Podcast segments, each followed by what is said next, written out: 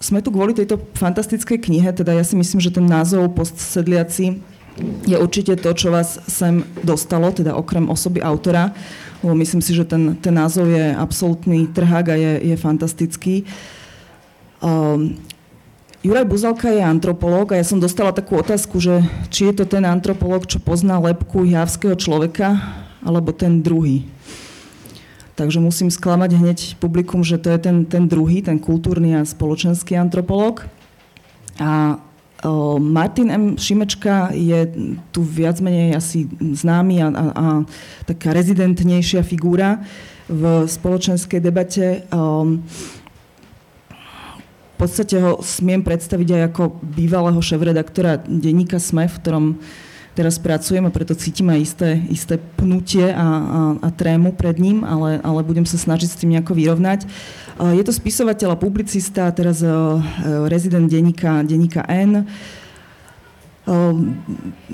myslím, že človek s fantastickou prózou, ja si dodnes pamätám, že sme na e, krúžku literatúry čítali jeho, jeho Gina, ak ste nečítali, tak sa oplatí k tomu sa vrátiť.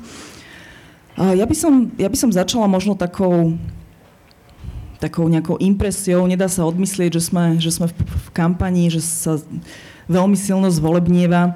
A všimla som si, všimla som si takú vec, že donedávna celkom sme si vystačili vo vysvetľovaní toho, čo, čo sa deje, ako, ako, ako vnímame prieskumy. Celkom nám vystačila politológia, čítanie nejakých marketérov, tých billboardov, kto to robí dobre, zlostili sme sa, kto čo povedal. A teraz sa mi zdá, že je to, už, je to už nejakých pár mesiacov, možno aj nejaký ten rôčik, je tu taká objednávka na, alebo väčšia objednávka na spoločenské disciplíny, na, na historické vedy, na, na čítanie o, také hlbšie, o, na porozumenie identity, kto sme, odkiaľ pochádzame, kam ideme. Deje sa to rôznym, rôznym spôsobom, potom sa možno k tomu dostaneme, ale to je taká moja prvotná impresia. Ja si myslím, že sociológia v tomto robí veľmi zaujímavú robotu v tom, že nie je moralizujúca. A myslím si, že aj tá tvoja kniha svojím spôsobom prináša takú, takú útechu, útechu z porozumenia veciam a a o to radšej som, že je tu pán Šimečka, ktorý si myslím, že častokrát navštevuje akademické štúdie a, a články, aby, aby sa sklamal. Myslím si, že rád, rád prináša takú tú, takú tú emociu, že mu tá akadémia pomôže, pomôže podchytiť istý, istý negatívny zážitok zo spoločnosti a myslím si, že to bude, to bude zaujímavé, zaujímavé duo. A teda na, teraz naozaj na úvod. Uh, Juraj, kto sú postsedliaci? Uh, sme to my a chcel si nás uraziť? Dobrý deň. Ďakujem vám veľmi pekne, že ste prišli. Nie je toto môj typický postoj. Nie som zvyknutý na takúto situáciu. Väčšinou predo mnou sedia menej podriadení ľudia, E, respektíve taký, nad ktorými mám reálnu moc, e, aspoň na čas. Takže ako e, lektor alebo učiteľ, teda mám novú skúsenosť a necítim sa v nej veľmi komfortne. Dúfam, že sa to časom ako spraví, ale veľmi si vážim, že ste prišli osobne ako autor, teda aj teda mojim spolubesedníkom, že prijali, prijali účasť na tomto našom tele duchovnom. Nechcel som nikoho uraziť, len sa mi zdalo, že potrebujeme povedať niečo na novo a niečo úplne nové.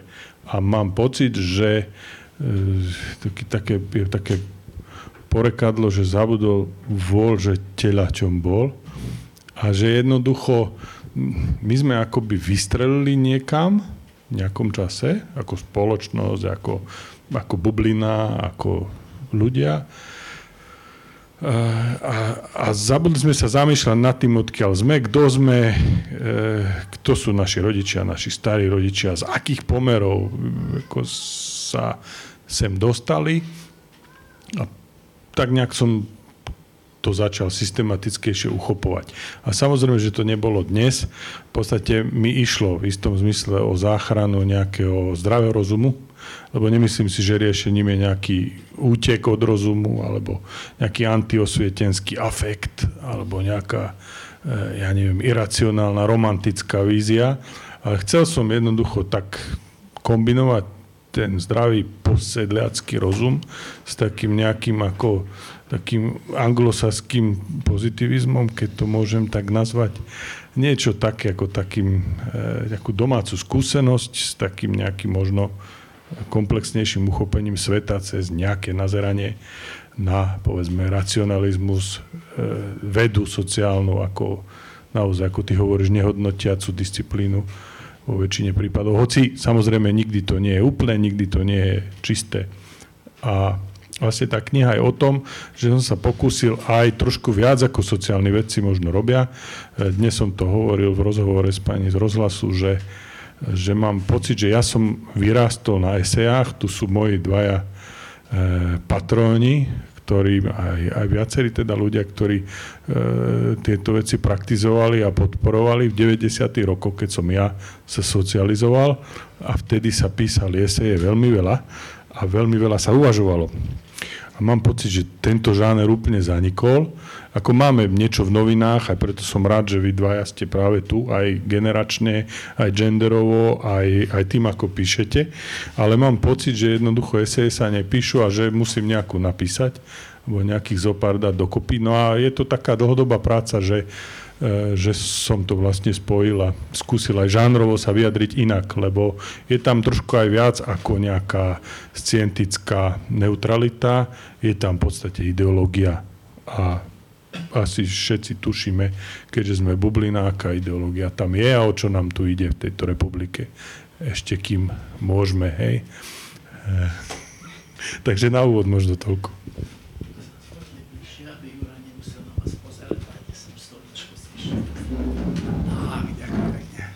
Mne sa páči, že vy ste sa chopili úlohy režiséra, viac menej. A my sme tu len takí, takí ochotníci. Sedliacké divadlo. Ja by som možno využila to, že tú knižku okrem teda samotného autora a, a, a mňa čítal aj, aj pán Šimečka a možno nejaké, nejaké prvé myšlienky, prvé postrehy, možno momenty, keď ste veľmi súhlasili, keď ste veľmi nesúhlasili v poradí, v akom sa vám to žiada? Dobrý večer. No, čítal som ju s uh, rozkošou, čo sa nedá vždy povedať teda o, o slovenských textoch. Uh, je to naozaj kniha, ktorú doporučujem úplne vrele. Budete sa zabávať, ale a zároveň lebo, lebo pán Buzelka má jazyk, ktorý, je, ktorý má, obsahuje v sebe často ironické šlehy, doslova, e, v takej veľmi skrátkovitej forme, ale je to napísané veľmi pekným jazykom. A hlavne presne tak, že to je, to, keďže to je vlastne súbor esejí, štúdií a publicistiky v závere, ale je vidieť, že každý ten text je dlho premýšľaný, že to nie je z prvej vody, že to je naozaj veľmi premyslené. Pre mňa v podstate v každom texte, e, čo je úplne nezvyčajné, teda v mojom prípade čítajúc bežné slovenskú produkciu, v každom texte máte myšlienky, na ktoré si že ja som na toto neprišiel. Uh, že to je v tomto strašne zaujímavé. Takže naozaj doporučujem. Uh, tá, tá kniha má keďže je to súbor štúdií, esejí a, a vrele tiež súhlasím s tým, že eseistika dnes, podľa mňa je to žáner, ktorý nám do istej miery akože chýba, lebo je to hrozná škoda. Sú to eseje, do veľkej miery niekedy možno sú niektoré aj v akademických zborníkoch písané, ale aj, aj to má charakter eseje. A, na, na rôzne témy. A to, to že postsedliacie vlastne, to je úvodný, to je úvodná časť e, dlhej eseje, či je esej po slovensky tá, alebo on, to je po slovensky to tá esej, nie ten esej. Tá, lebo v češtine to ten esej, ja si to, že občas pletiem. Um, a tá je vlastne o, o, o vidieckom Slovensku, kde sú také zaujímavé drobnosti, ako povedané, že Na Slovensku žije 4 petiny Slovenska žije vlastne v malých obciach, mestečkách a dedinách. Len zvyšok je, je v mestách aj tie mestá vlastne sú z polovice zaplnené bývalými vidiečanmi, takže už aj toto vlastne neberieme úplne do úvahy. Že ten, že ten uh, symptom vidiečanstva um, je naozaj veľmi um, trefný, ako veľmi dobrý. Je to, je to postreh, ktorý my si tak hovorím ironicky, že sme sedláci, ale toto nie je ironické, toto je vážna vec. Lebo proste sme prešli, ako hovorí správne, tým 20. storočím, lebo Zolkač však o tom písal knihu veľmi dobrú, takisto Pavel Kosatík, že to bol zázračné storočie. My sme proste prišli naozaj z tej hlinenej dlášky do moderných panelákov, nehovoriac o tom, že dnešná slovenská dedina, keď vidím, v čom bývajú dnešní dedinčania v tých eh, domoch, tak ja súd z mesta, no tak takýto luxus teda nemám.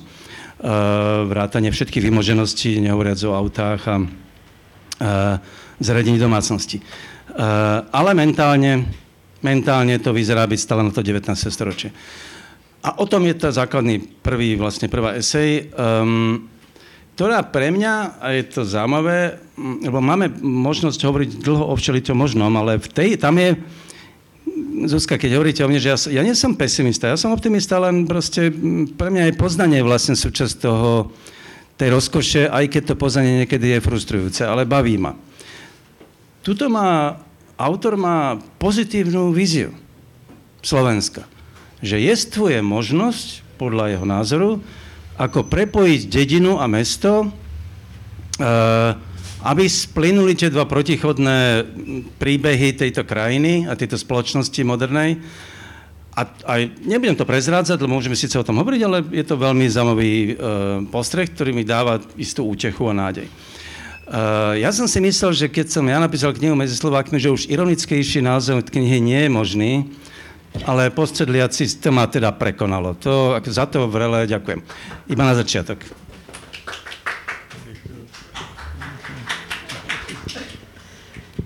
Ja sa ešte vrátim k tomu, čo otvoril pán Šimečka, ktorý už začal s takými spoilermi vlastne, že čo, čo možno nájsť v tejto knihe.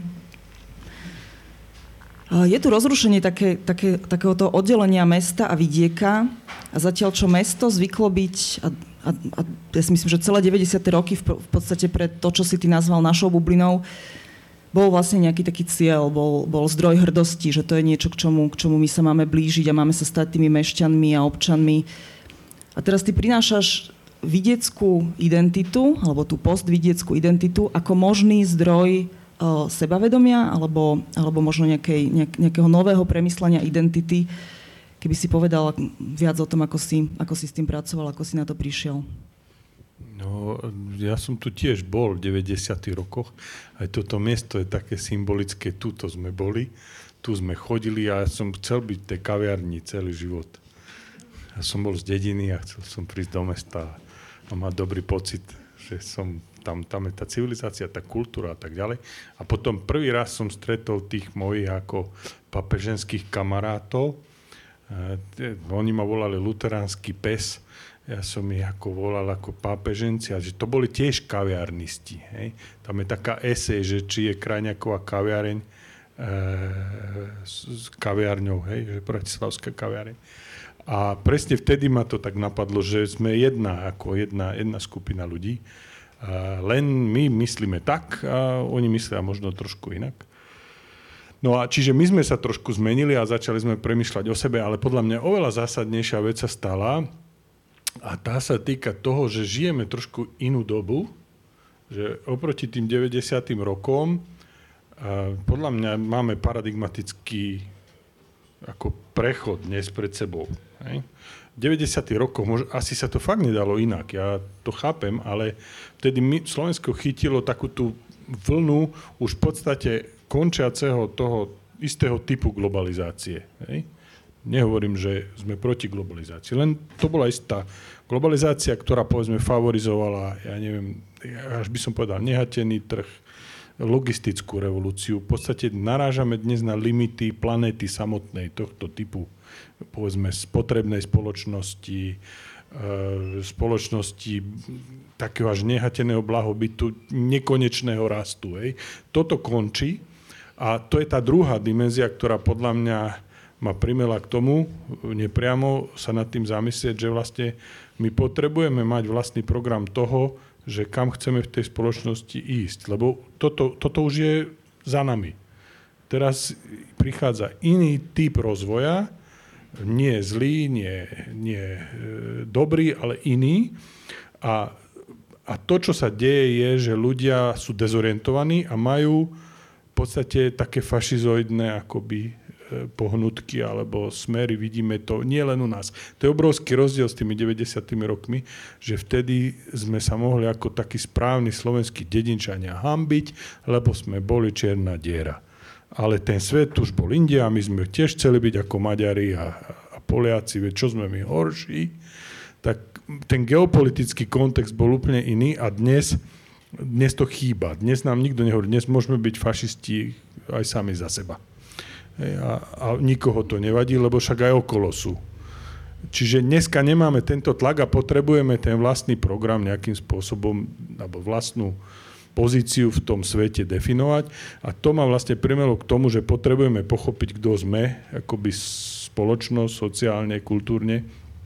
A mám pocit, a v tom je ten, ten termín posedliaci kľúčový, že vlastne veľká časť populácie ako má v pamäti práve takéto agrárne, agrárne dedistvo je zjednodušený výraz, to som ani nepoužil v tej knihe, ale nejakú pamäť živobytia na, povedzme, na to rolnícke alebo rolnícko-robotnícke prostredie. A to sa nám stalo kvôli komunizmu, kedy sme boli modernizovaní tým sovietským spôsobom, sovietským vzorom. Čiže ja len ako som to chcel nejak spojiť, že dochádza k paradigmatickej zmene, povedzme zelenej alebo nejakej proste inej, kde iný typ rezilientnej spoločnosti je potrebný a bojím sa, že ani tí, ktorí nám to pomohli urobiť v tých 90. rokoch alebo premyslieť, a ani fašisti už vôbec nie, ani tí ostatní, však tí nemali žiadny program. Neviem, či tu je niekto, kto si myslí, že sociálna demokracia na Slovensku mala niekedy program, alebo ako sa volali. Skrátka, že, že ten populizmus tu bol tak bezprogramový, že jednoducho mám pocit, že aspoň treba sa zamyslieť na, na takúto fundamentálnu vecou, že bez svet sa mení a my potrebujeme definovať teraz, čo je akoby progresívna politika je teraz ten termín. Ako pokrokárstvo. Čo je dneska pokrokárstvo? Lebo my sme pokrokári. Všetci teda veríme, že vieme, že to máme v rukách, že to vieme zmeniť, že sme akoby racionálne uvažujúci ľudia, máme na to nejaké empirické dáta. Neriadíme sa intuíciou, povedzme.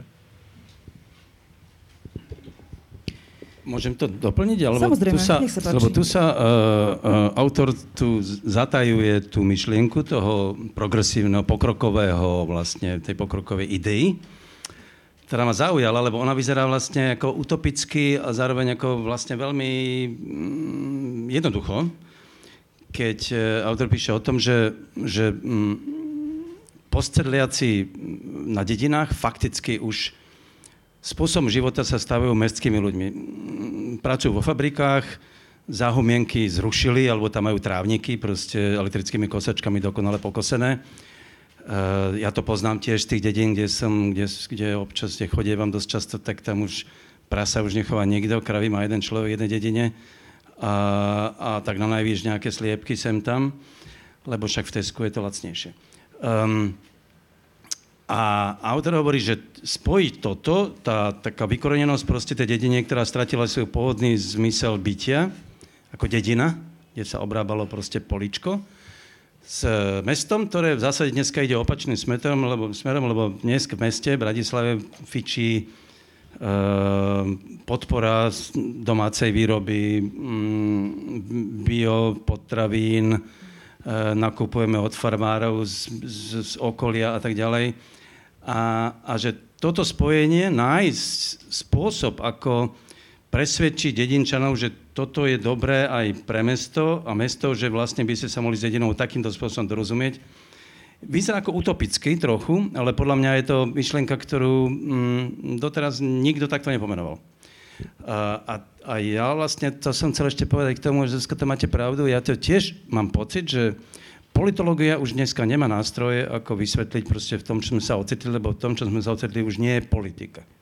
V tom, čo žijeme, nie je politika. Zabudíme na to. Politické, lebo politologické nástroje na vysvetlenie toho, čo sa na Slovensku deje, proste nefungujú, lebo, to, lebo toto už naozaj nie je politika.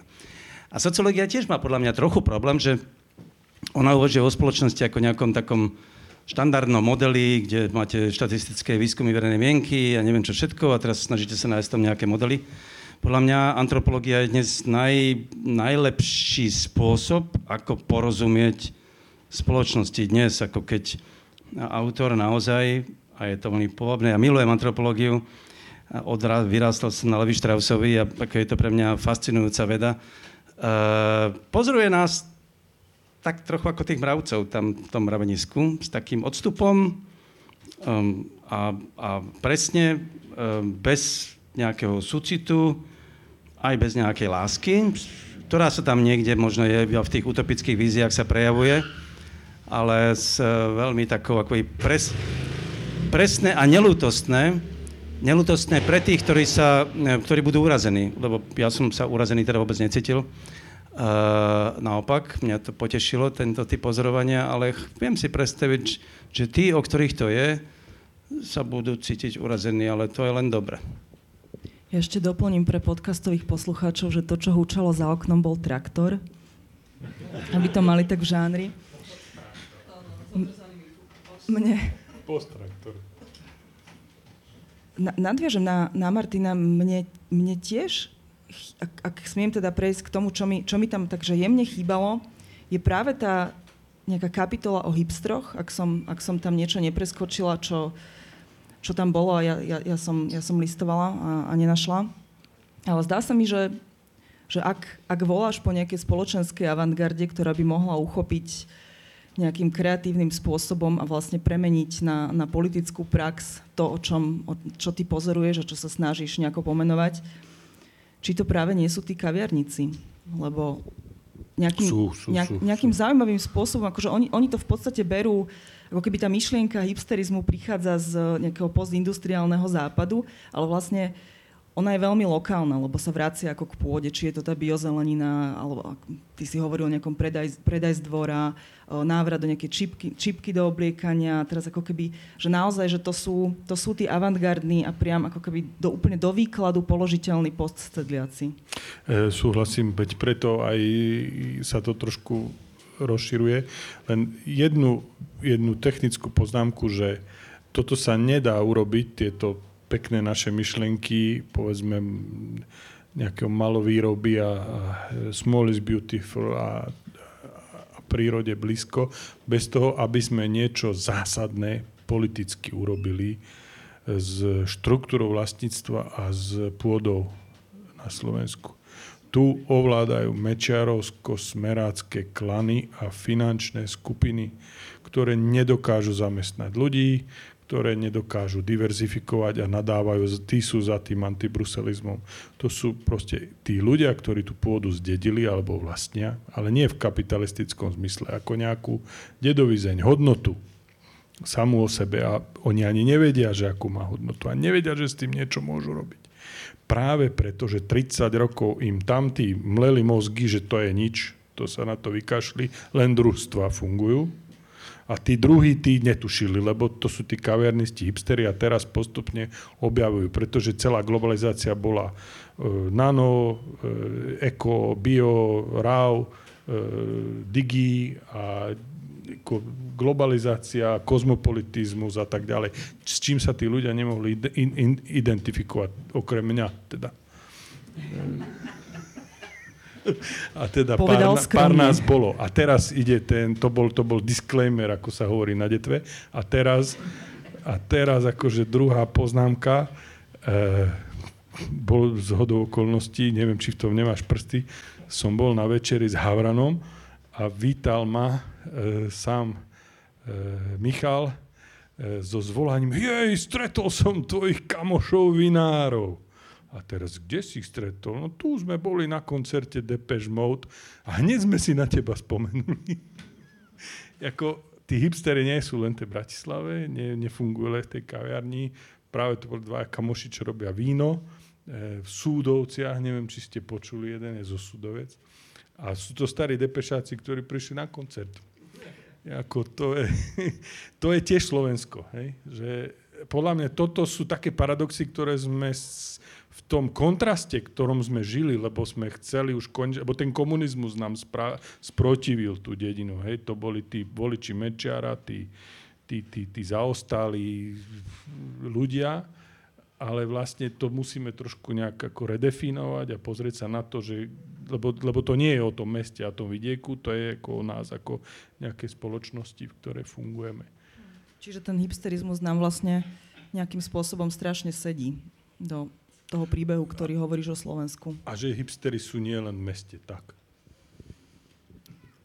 Ja sa spýtam Martina, ktorý tiež chodí, tiež chodí do prírody. Je to taká zvláštna vec, že, že ako vlastne si my de- definujeme ten vidiek, lebo ja si pamätám, po voľbách 2016 sa začalo s takým, s takým príbehom, že treba vyraziť do regiónov. To bol taký ten údes nad tým, ako dopadli volebné výsledky a teraz tá predstava, že my sa musíme zdvihnúť z tých, z tých kancelárií a teda, že kde, kde, je ten, kde sú tie regióny, že vyraziť, že bude to za Bratislavou alebo proste chodiť po tých ako keby mapovať tie volebné výsledky e, Kotlebovcov a nejakým spôsobom ako keby, že dostať sa tam do tej zelenej krajiny a nejakým, nejakým spôsobom sa ako keby vrátiť k tomu, že sme zodpovední za šírenie nejakej osvety, za, za to vôbec sa tam objaviť, pýtať sa tých ľudí, čo, čo si myslia a, a ty máš za sebou ako keby taký, taký pochod krajinou, z, ktorej, z ktorého si vydal aj knižku a, a o, snažil si sa vlastne nejaké tie,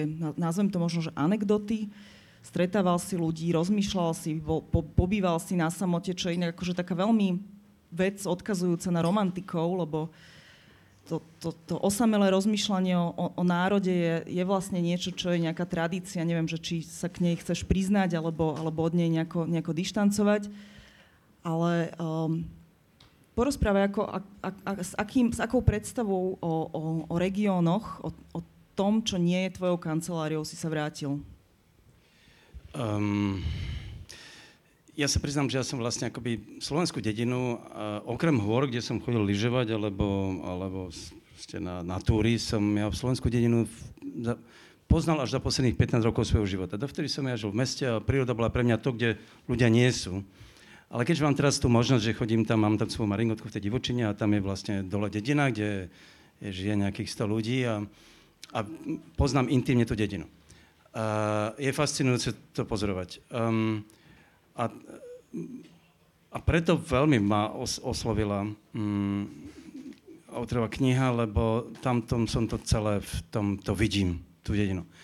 Môj záver je, že s tými ľuďmi vôbec nemá zmysel hovoriť o, o politike, e, vôbec už ani o nejakých akože veľkých e, veciach, ako sú hodnoty, liberalizmus a tak, to je úplne zbytočné Uh, oni vám proste, oni nebudú vedieť, o čom hovoríte, alebo, alebo budú mať svoj názor, ktorý je úplne, ako rozbijú vás proste svojimi argumentami s tým, že vy im nemôžete stále hovoriť, že klameš alebo ničomu, alebo tomu nerozumieš. To, to je zbytočné.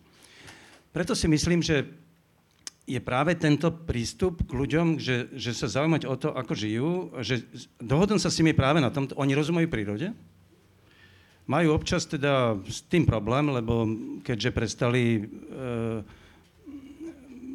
pestovať e, na poliach, alebo už ani tú trávu tam nekosia, tak samozrejme medvede a diviaky chodia do dediny, proste, lebo prestali byť to okolie tej dediny, ako kedysi bolo vlastne vyhradené rolníkom a, tak, a zver bola vlastne vyššie. Teraz už oni prichádzajú, takže tam máme nastávať ten stred.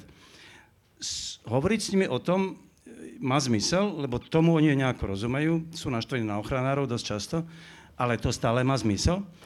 A je to také strašne zvláštne, že aj, ja mám, aj, ja tam, aj tam sú hipstery. Ja poznám tam, ako mám tam kamarátov, ktorí... Uh, rodina, kde ten chalám proste... A otec má 4 bicykle, jeden na cesty, jeden do hôr a ešte nejaké 5 párov lyží, lebo keď chodí v zime na, do hôr, tak odbiež, odbežek cez Skialpy po... No teda, akože, kde by som ja takéto, takýto majetok nahrabal v tej dedine vidíte detská na elektrickej kolobežke. Um, je, je to všetko tak, a, že tá hipsterčina preniká. A podľa mňa je možné s tými ľuďmi hovoriť, ale nie našim jazykom. To proste vôbec nemá zmysel. Akože ja, ja to robím tak, že väčšinou ich počúvam, často, často zdesene, ale už som si zvykol, že to nemá zmysel ich presviečať, to seba naštvú. Uh, ale keď, keď zistia, že máte rovnaké záujmy, že tú prírodu, tak vtedy tak nejak vás môžu prijať. Ja som taký dedinský blázon tam, lebo ja tam žijem v tej Maringotke hore na dedinou a, a všetci ma prijali s tým, že tak som taký trochu cvok, lebo kto by chodil tam medzi tých medveďov proste niekde ako žiť, však to iba, iba Magor môže urobiť. Nikdy sa mi za tých 15 rokov, čo tam chodí, nestalo absolútne nič, teda nie, že medveď, ale ani ľudia, nikto mi nevykradol tú maringotku, nikto, nič. Oni ma rešpektujú. Uh, nemám, na, nemám návod, ale myslím si, že viem jedno. Nemá zmysel ich presvedčať našim jazykom o tom, ako má vyzerať uh, svet a čo je správne. To je úplne zbytočné. Oni musia získať dôveru cez veci, na ktoré nás môžu spájať. Preto teda súhlasím s tým, že asi je naozaj jediná možnosť, ako sa dohodnúť na tá, tá príroda. Proste ten, ten, ten nový prístup k tomu, ako tú krajinu, autor správne hovorí, že všetci ešte stále máme v sebe e, to je to, že tá pôda nám nejako patrí, že sme jej súčasťou. A to je pravda. E, odtiaľ treba vychádzať. Ja iba by som doplnil, že presne ak si to aj ty naznačila v, tom, v tej otázke, aj teraz v tej odpovedi, E, toto e, asi treba premyslieť, že či naozaj to sa, to sa nestane samo. Hej? A na Slovensku zvláštne, keď vidíme, čo je povedzme sociálna demokracia, hej, že nie je. E, čiže kto má robiť tú emancipáciu? A tu sme zase pri tých štúroch, to je môj najmenej obľúbený národný vodca. Najmenej ale jednu vec robil akože tak, ako by sme mali robiť aj my, alebo celá tá generácia robila a to je to, čo to musí byť. To musí byť elitný pro, projekt, ktorý proste akoby nejak sa s tými ľuďmi dohodne. A ponúkne im, bude vedieť hovoriť ich jazykom, nie len hovoriť ich jazykom, ale porozumie ich spôsobu života a nejak ich presvedčí. A ten elitný projekt to je jediné, čo v tejto republike podľa mňa dokáže zachrániť zdravý rozum, lebo keď to necháme na ten samospad, na ten trh, alebo na tú sociálnu demokraciu karpatského typu, tak skončíme zle, skončíme v nejakom fašizme alebo niekde. Čiže potrebujeme tam ísť, ako sú ľudia, pani Magdu vidím, predo mnou, čo si pamätám, lebo poznám 25 rokov, a to bola tá doba, keď oni chodili v tých 90. rokoch. Tá ich generácia, teraz je to samozrejme na nás, ja som trošku zbabelý asi, ale robím, čo môžem, no chodím. Ale to je proste, my tam musíme ísť a my sa musíme s nimi zhovárať.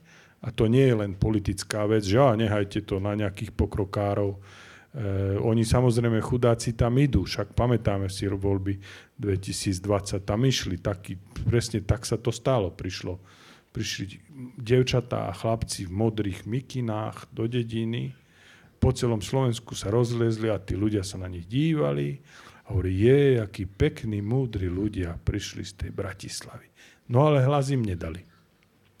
A tu je problém, podľa mňa. Niečo, niečo, niečo sme robili zle a o tom má byť trošku nakopnutie na tú knihu, že, že to musíme od, odmakať. Hej. Musíme tam chodiť a musíme sa s nimi zhovárať.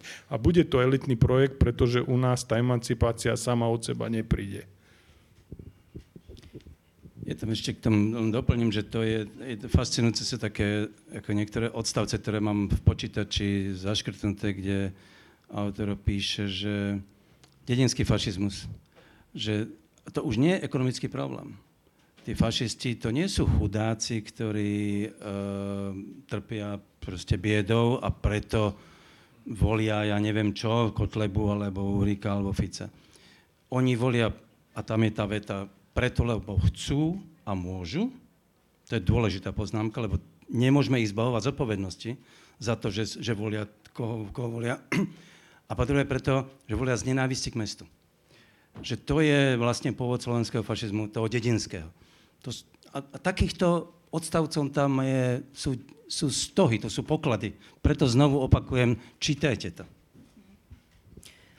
Mne, mne sa špecificky páčilo to, že o, v podstate použ, používaš sociológiu na to, aby si sa díval, akým spôsobom ľudia volia tie stratégie. Že stratégie by bolo to slovo, ktoré by som, by som podčiarkla. Prečo, prečo niekedy hovoria veci, s ktorými nesúhlasíme, prečo sa správajú čudne, aj volebne čudne, ale, ale vlastne ako keby im to dáva zmysel. Že to, je, to je podľa mňa že veľmi dôležité aj úloha, ktorú, ktorú sociológia zohráva, že, že ako keby ne, nechodí ako ten, ten moralizačný predvoj povedať ľuďom, ako, ako by mali zmýšľať, ale vlastne chce, snaží sa odčítať, prečo zmýšľajú, ako zmýšľajú, ako im, aký, aký im to dáva vlastne zmysel, aký, aký typ svetu oni si, oni si konštruujú.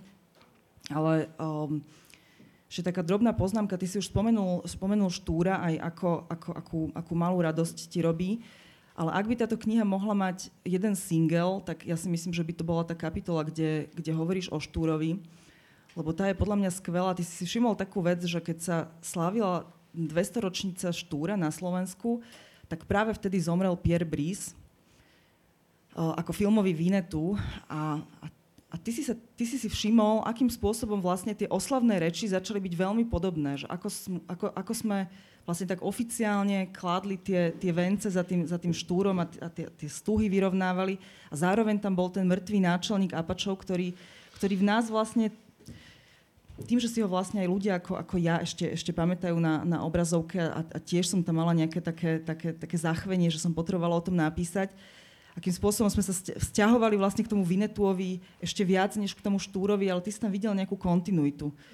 Porozprávaj nám o tom, prosím ťa. To je môj osobný, by sa povedal, osobné vyrovnanie sa so Štúrom. Ja som ho strašne potreboval dať dole, ako strašne.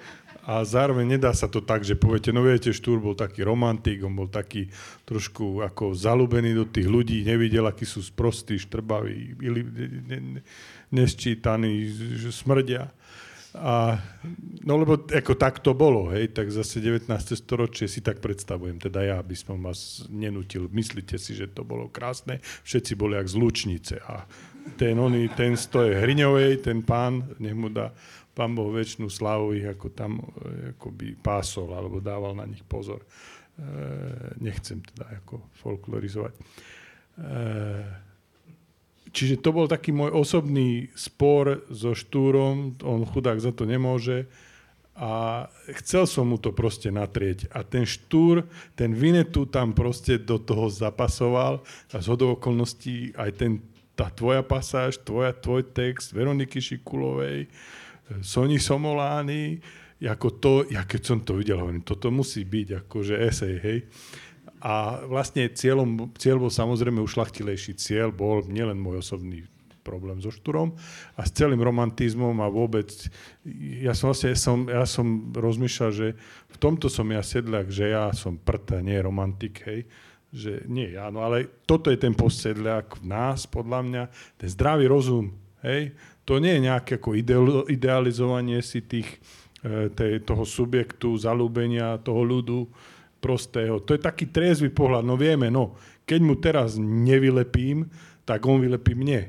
A bude si myslieť, že sa obojím. Čiže to je... Niektorí lídry to vedia, že o čo ide, niektorí nie. Hej? A toto mi tu možno chýba. Čiže tam bol taký širší plán, že, že vlastne, veď aj ten štúr to nie je ako posvetná krava, čo budeme študovať, že aké mal trenky, alebo ako, ako chodil po, po kopcoch, či, či s kým, hej, alebo že, že to bol taký, taký dôvod, že, že ten Vinetu perfektne zapasoval do toho, že ako, sme sko, ako je skonštruovaný ten, ten národný hrdina a hlavne teda ten romantický hrdina ktorý nám, a nie len nám, teda však to nie je slovenský, slovenský fenomén. Áno, to je, áno, to je, je, to, je, to, je to krásny text e, a je, a je to aj zábavné. A, a ja tiež lahodilo mi to, lebo tiež tu teda nemusím, hoci ja som romantik, ale iného typu, ja nie som národný romantik. Ty si Janko Král, ja som to zistila. Ja neviem, ja to neviem, ale ja som, ja som romantik, ja milujem prírodu, ale tak ako uh, mám radšej medvedov ako ľudí asi. Um, ale uh, rakúsky spisovateľ Robert Menase, kedy si povedal, sa mi hrozne páčilo, že intelektuáli v 19. storočí si museli vymyslieť národ, aby nezostali sami. V skutočnosti proste potrebovali niekoho k sebe, no tak si vymysleli národ, aby teda si obklopili a tí ľudia proste im na to skočili. Um, uh, na tom je zaujímavé na tejto figure Štúra, lebo tam to potom už nejde iba o Štúra, že je romantický hrdina, ako v slovenskom myslení, tam patrí aj Štefánik, tam patrí Dubček, uh, ako tí hrdinovia, ktorí vlastne, ku ktorým sa upínam ako k tým pekným ľuďom, ktorí nám tu, ktorí nám chceli dobre. A mňa pritom prišlo na um, že ak existuje romantický hrdina v slovenskom myslení, uh, tak ale potom sú aj antihrdinovia. A ja mám pocit, že, že to, čo vidíme dnes, um, Fico není romantický hrdina. Ani náhodou. Ani Uhrík, ani Kotleba. To nie sú romantici, to sú antihrdinovia. Ja to čítam takto. Antihrdina je, je, je človek, ktorého, ku ktorému sa tiež čas spoločnosti upína, alebo kto je to antihrdina? To je ten, kto uh, robí zlé veci, lebo môže. My by sme tiež robili radi zlé veci a hovorili strašné veci, čo oni hovoria, ale my nemôžeme, lebo sa bojíme, že nás zavrú. Nemôžeme tak kradnúť, lebo by nás proste, to by, netrúfame si to. Oni aj, to, aj kradnúť treba vedieť. Treba vedieť. A oni to robia a my ich za to, teda nie my, ale čas spoločnosti to tak obdivuje. Chceli by byť možno taký, alebo ich minimálne obdivujú, že ten antihrdina má v tomto príbehu rovnaké miesto ako hrdina, len je to, je to opačný pol. Juraj, ja len rýchlo nadviažem na to, čo hovoril Martin, že um, ako keby je taká predstava, že ten tábor, ktorý volí, volí tých autoritárskych lídrov, ktorých ty si tu vymenoval, že to sú, to sú tí, ktorí potrebujú, potrebujú toho jedného silného vod, vodcu. Ale ty tam máš takú pasáž, keď hovoríš, že že ale pozrime sa, že ako to romantické líderstvo vlastne pokračuje aj v Kiskovi, v Zuzane Čaputovej. Ja si teda pamätám ten moment, keď Zuzana Čaputová povedala, že nebude kandidovať a aký, aký typ emócií to, to vyvolalo, aký, aký typ objednávky potom, aby, aby okamžite ten Ivan Korčok nastúpil a, a, a viedol nás. Že proste tá, taká tá netrpezlivosť a, a v niečom ako keby ako tá, poviem, že taká tá paholkovská natúra, že vlastne, že my sme tu teraz zostali bez predsedu a že niekto, niekto to má okamžite chy, chytiť a viesť že to tam, to tam bolo a, a týka sa to teda aj toho tábora, ktorý si o sebe zvykne myslieť, že, že je ten lepší. Lasicovský motiv. E, viete, ak je tá scéna, jak príde, jak ten zemepán udiera toho nešťastníka v tom filme a príde ten pacho a vytrhne mu ten bičík z ruky a že čo, budeš byť a tak a dá, dá to tomu akože oslobodenému rolníkovi a na. A ten rolník sa tak pozrie, dá to tomu pánovi a povedať Hej, že, že to len na Margo, že ma to Počkej, ale toto budeme musieť normálne, že dorozprávať do podcastu. E, môže byť, e, to je, je to na YouTube všade, ja to púšťam aj študentom, že toto je, hej, toto je ten obraz moci, ktorý, ktorý samozrejme parodujeme, ale to je, to je ten, no a ešte ma udri, hej, ešte, ešte. A, ale toto je trošku iný, iný motiv, ktorý ty si nie iný, ale vlastne práve tým som chcel povedať, že, že to máme tiež, veď my sme tiež oni. My nie sme iní. To je to, čo sme tu mali v tých 90. rokoch trošku, že, že sme mali pocit, že my sme... E, neviem, že viac, ale že, že my, my vieme viac. A my tým pádom máme právo tým, tým ostatným dávať ponaučenia. Hej? Že my, a teraz poďte za nami a my to akože zvládneme. A isté, že bol, ale verili sme len v tom kontexte tej vlastnej kozmológie ku, ku, kultúry, to, toho nášho vlastného empirického sveta, alebo to, nie empirického, toho svietenského sveta. Lebo my máme prístup k nejakým superiórnym schopnostiam, vedomostiam, poznatkom o svete. Toto je tá akože nová éra, do ktorej ideme a vy ste tí sprostí zaostali, ktorí tomu nerozumejú. A toto je možno trošku tým smerom idem, že my tiež občas sa zaciklíme, občas nevieme o sebe a, a rád si predstavujem bratislavskú kaviareň ako istý druh detvianského lázu napríklad. Hej. Že v tom, ako funguje ako si pomáhame sesterniciam, ako obsadzujeme funkcie, najlepšie sekretárske miesta, ako si pomáhame v joboch, biznisoch. My robíme to isté, čo oni. A prečo by sme nie? Tiež sme A to ľudia... si nemal hovoriť? Áno, lebo to sa nepatrí. To sa u nás nepatrí. Ale tiež sme, sme korupční, sme nepotickí, sme nezdielní, sme, sme k sebe ako egoistickí, alebo jak by som to nazval, tak, jak oni. Len ma, proste to bol ten cieľ, že aj tí lídry sú takí, no však to bol no, no si aniel, nie, ten bol aniel a toto bol nejaký iný typ zase nejakého morálneho ako príbehu za tým. Hej proti veľkému biznisu, e, za ľud, ešte navyše s rolnickými koreňmi, čo sa mi u Čaputovej veľmi páči. No ale u Čaputovej myslím, že to bolo podobné. To, to, ako ten, ten narratív sa neodlišoval. Samozrejme, že tam bol obsahovo iný, iný message, ale ten symbolický prejav, ako, alebo ten how, ktorým, ktorým vystupoval, bol podobný. Ja len, ja len pre, by som, z povinnosti. Ehm, to, že sa upíname, mm, alebo upínali sme sa ku Kiskovi, k Čaputovej, teraz ku Korčokovi, akože podľa mňa nie je len výraz tej potreby romantickej túžby po lídrovi. To je, aj Česi sa upínali k Petrovi Pavlovi proste jednoducho preto, lebo nechceli Zemana, alebo nechceli teda Babiša. Ja mám v tomto prípade proste pre mňa oveľa viac Korčok dnes, ja sa k nemu neviažem, ani k Čaputovi to tak nebolo. Ja som proste nechcel ja som nechcel zúfalo proste tých druhých.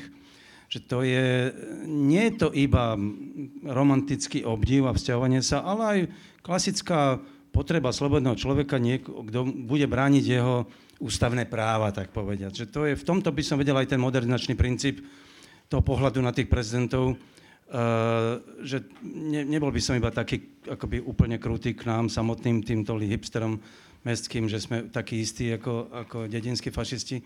Predsa len. Um, a, a tiež aj ten základný problém vedie to vlastne o tom, či existuje to delenie na moderné a tradičné, či teda my sme reprezentanti tej, tej moderny mm, osvietenskej. Môžeme o tom pochybovať, ale ja stále vidím ten základný, uh, základný, základné delenie, základné štiepenie proste v tom, že mne nevadí ten dedinský človek, nech, kým mi nechá moju slobodu.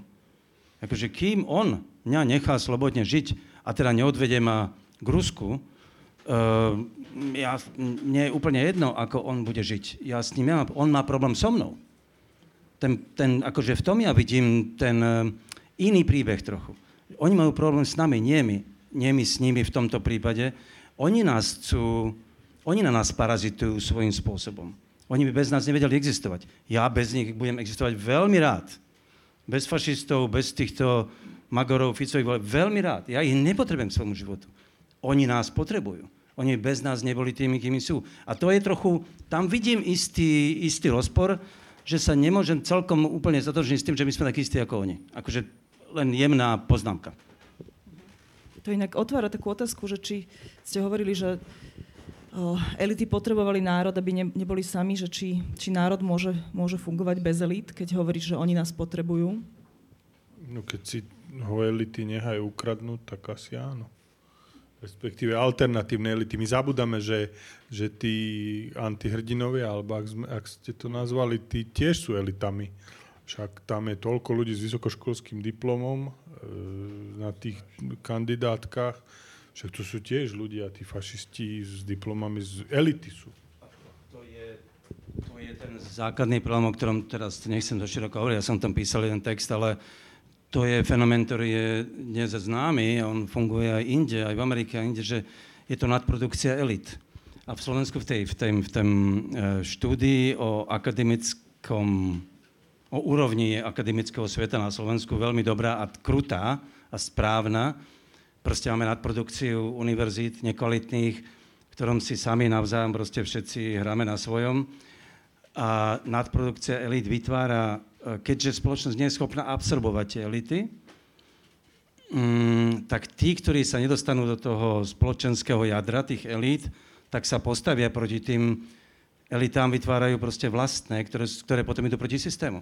To je, to je známa tá teória Petra Turčina, ktorý je americký vedec, Eh, je to veľmi nebezpečný fenomén, ale to je ten problém našej nadprodukcie, proste keď každý má titul, a to už je jedno, či je to plagiátom získaný alebo nie, Ono má, má pocit, že má nárok na to, aby teda bol tou elitou. E, áno, čítal som vynikajúci článok e, nášho kolegu Tom, Tomáša Zarického, bol tu raz na pozvanie Rudy Bačiho Chmela na jednej debate a on vysvetloval práve úspech PISu e, nad produkciou elit Polsku ako vysokoškolsky vzdelaných ľudí. Výborná esej, použil taký burdiovský, e, burdiovskú muštru, cez čo to vysvetloval. Ale inú otázku som chcel zodpovedať, respektíve nadviazať. A čo s tým? My chceme ako brániť ľuďom mať vysokoškolský diplom, keď je to prístup. To je ako brániť Číne konzumovať, keď doteraz sme povedzme užívali nehatenie spotrebu a teraz tvrdíme, že treba sa obmedzovať a, a treba ako šetriť. A India ešte doteraz nie je tam na spotrebe, ako sme my, nehovoriac ešte o Američanoch alebo západoeurópanoch. Čiže to je podobný ako problém, že kde je tá kde je tá zodpovednosť a do toho podľa mňa vstupuje také niečo, čo si pamätám z tých 90. rokov a to je otázka akože hodnotová, to je etická otázka a tam asi, to už ja neviem, lebo ja som len obyčajný etnograf, ale tam už sú tí akože filozofi, teológovia, teda ne, neviem, či na Slovensku sú, ale, ale teda sú, ktorí proste ten, ten, ten morálny imperatív majú nejakým spôsobom sformulovať. A podľa mňa to je ten nový narratív, je ako istá, istá forma striednosti. Ja si to vždycky na ten e, radikálny protestantizmus na, nabalujem, neviem prečo, lebo mám ten príbeh Ameriky v hlave a ešte mám aj ten nešťastný background alebo teda taký osobný, rodinný anamnézu. E, moja žena vždycky hovorí, že vy protestanti, vy ste stále taký fur šomrete, všetko bude zlé a stále sa ako sa, lebo ten, ten, ten náš e, je, je v hlave. Hej. To nie je v tej zakristii alebo v tej spovedelnici, ale tu. A on furt ťa nutí a nie, a nesmieš hrešiť a nesmieš toto robiť a furt sa musíš obmedzovať. Je to strašný život v podstate. A, ale podľa mňa toto je tá cesta, hej, že to je ten, ten, ten hodnotový svet, keď, keď to trošku rozšírim, ten, tento vtip, tak uh, podľa mňa to nám chýba, že chýba nám ten, a teda nechýba nám, my ho ešte nemáme prerozprávaný našim jazykom a potrebujeme to podľa mňa, tento etický nejaký imperatív súčasnej doby. Lebo nemôže to byť ako nehatený konzum alebo zisk bez ohľadu na sociálne náklady alebo proste nejaká, nejaká spoločensky zodpovedná činnosť, ako e, ra, racionálna, uvážená, hej, tak, tak nejaký etický, eti, nič iné ma tam nenapadá. Ni, ako, sorry. Ja ešte podchytím tento tvoj luteránsky apel, lebo zdá sa mi, že, že vraciaš v tej knižke kon, konfesiu ako, ako kategóriu, cez ktorú sa vieme dozvedieť niečo ešte o tejto spoločnosti. A to je zaujímavá vec, lebo vlastne ako pred 1,5 až dvoma generáciami to bolo extrémne dôležité, kto je katolík a kto je luterán. Je možné, že to nejako vysublimovalo, alebo sa to momentálne volá inak? To by ma celkom zaujímalo. Ja myslím, že to už nemá takú váhu ani zďaleka. Možno za prvé republiky Slovak štátu málo, za komunizmu určite aj v tom dobrom, aj v tom zlom, však vieme, ako to bolo v tých štruktúrách elít a s našimi ľuďmi, hej, to nie je len eh, negatívne aj pozitívne. A nie, myslím si skôr, že však sa, ja dneska nevidím nejaký ako alternatívny konfesný pohľad na súčasnú spoločnosť. Podľa mňa sú to veľmi podobné. Ak nemyslíme jednotlivcov, hej, možno nejakí, ktorí vystupujú v mene, tí sú v podstate všetci na jednej stránke sme, alebo jak by som povedal, že to sú všetci tí teológovia, ktorí sú akože... My zberáme tých vyvrhnutých luteránov. Hej. hej, tých vyhodených, alebo tých padlých kňazov. Potom moja mama to nechce čítať. Hej. Ale e, podľa mňa je to trošku inak teraz. Ja myslím, že táto spoločnosť, konfesia tu nehrá žiadnu úlohu. Jedine, čo sa mi zdá, že hrá rolu, že, že tá inštitucionálna církev si neuvedomuje akoby relatívny úpadok svojej autority.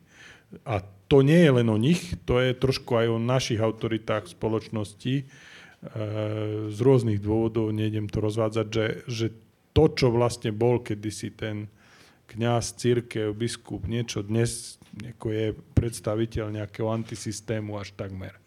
A to si možno neuvedomujú. Ja to vidím preto, že sa pozerám na Polsko. To je druhá krajina, ktorú poznám veľmi dobre. Moja prvá knižka bola o Polsku. Ja som vlastne bol fascinovaný tým katolicizmom polským a tam sa mladí ľudia vyhlasujú z cirkvi. Hej demonstratívne, rituálne, to je proste, tam prechádza, dochádza k tomu, čo sa dialo v Írsku alebo v Španielsku a tá církev to nevidí, hej, naša, alebo, alebo aj vidí, ale nevie, čo s tým má robiť, tak sa utieka k týmto ako rôznym fašizoidným ako tendenciám.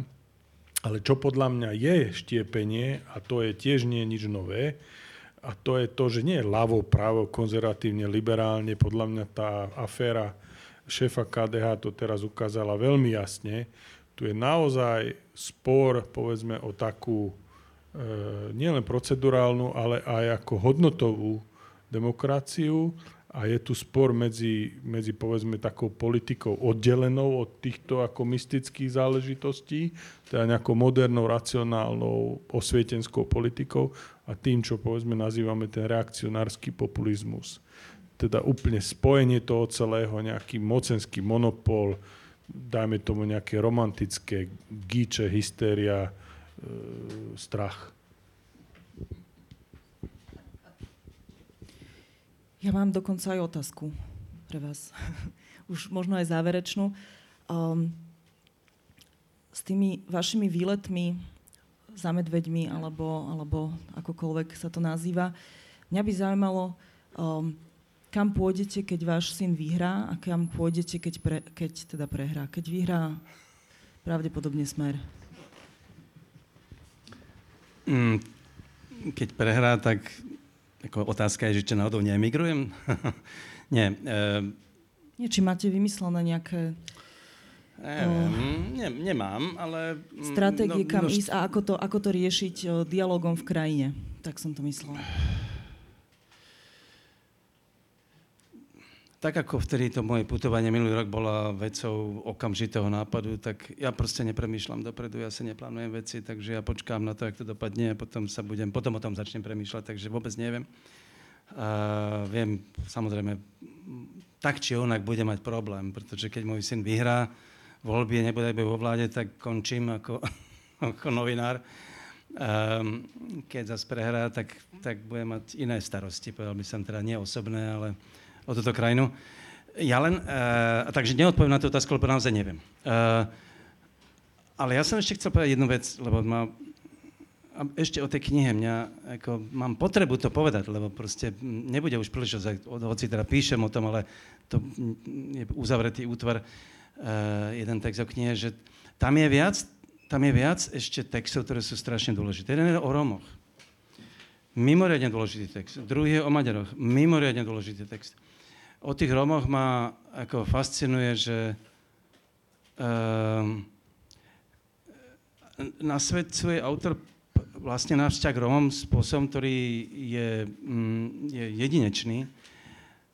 Ja len ako čisto antropologicky mám, minule teraz v lete som, jak som bol na Gemery, tak môj kamarát potreboval, proste išli sme pre ovoz, niekde do nejakej zabudnutej dediny, na konci sveta, farmár mal ovoz proste a a už taký po maďarsky hovoriaci, akože a išli sme do dedinou, tá dedina bola z 80% rómska a na konci dediny boli dva domy a tam žili teda bieli, tento farmár a, a mal v, mal v uh, mašteli 5 kráv, ktoré tam bučali v takej tme, v takej mašteli. Hovorím, pritom všade okolo bolo plno pozemkov, past, nie, nie že pastrný, prázdnych pozemkov, neobrobených, proste územie nikoho.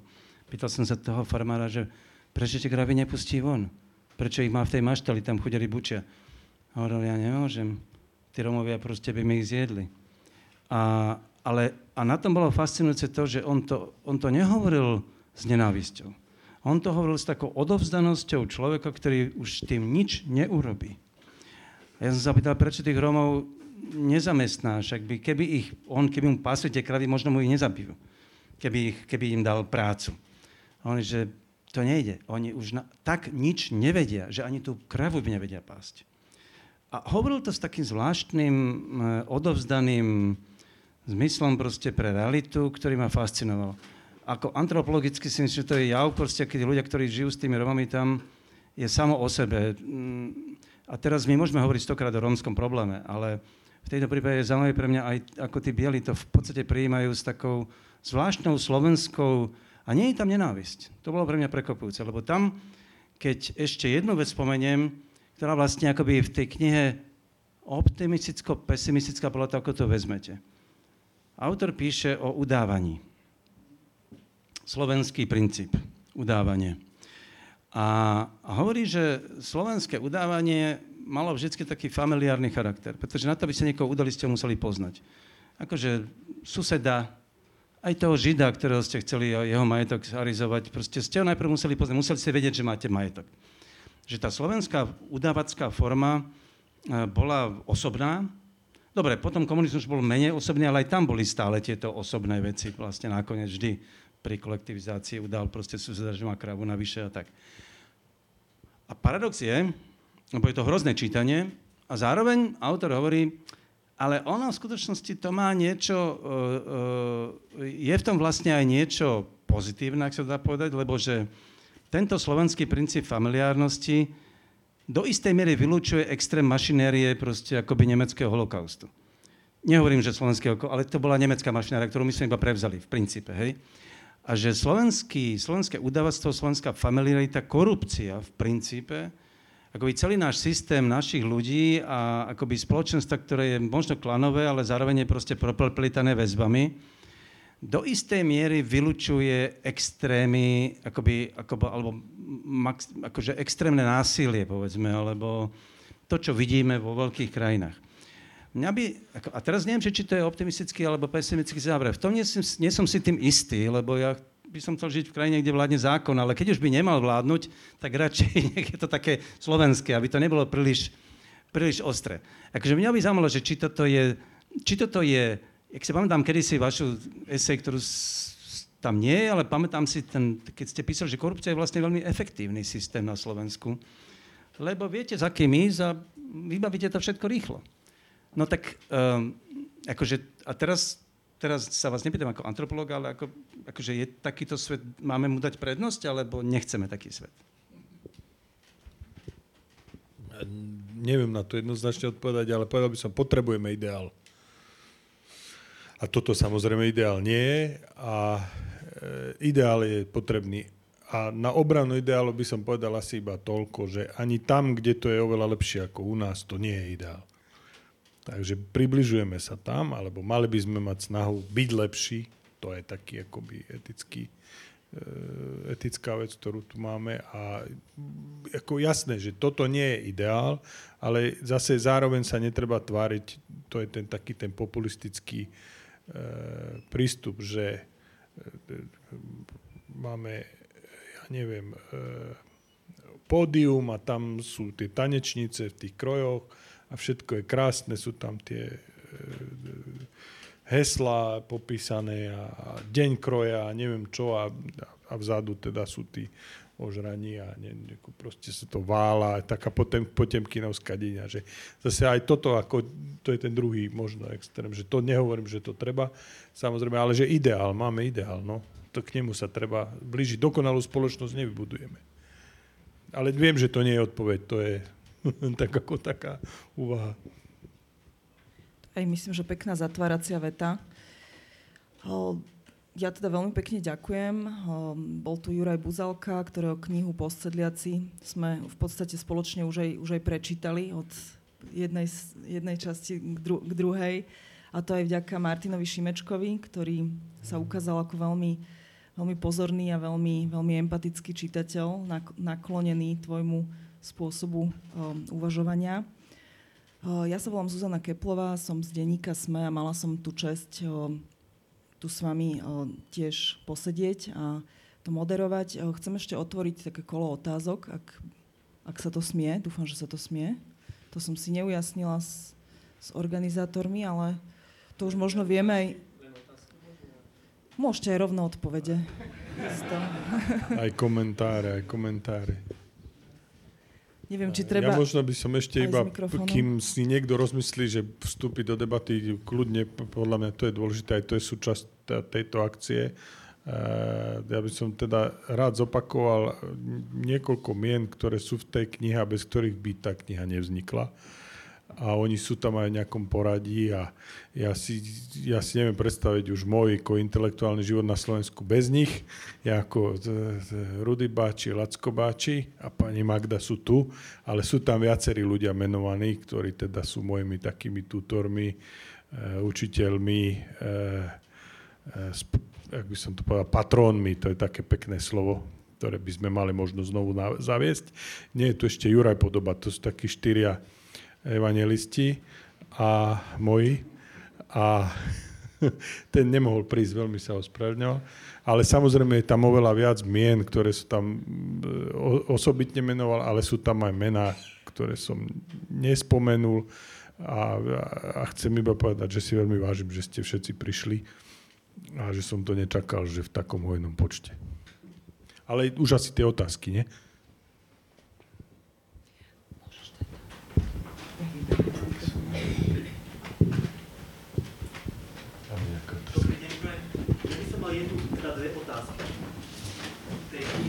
Myšlienka, že Slovensko sa na tú správnu cestu na tej križovatke vyberie vtedy, keď je najviac zle.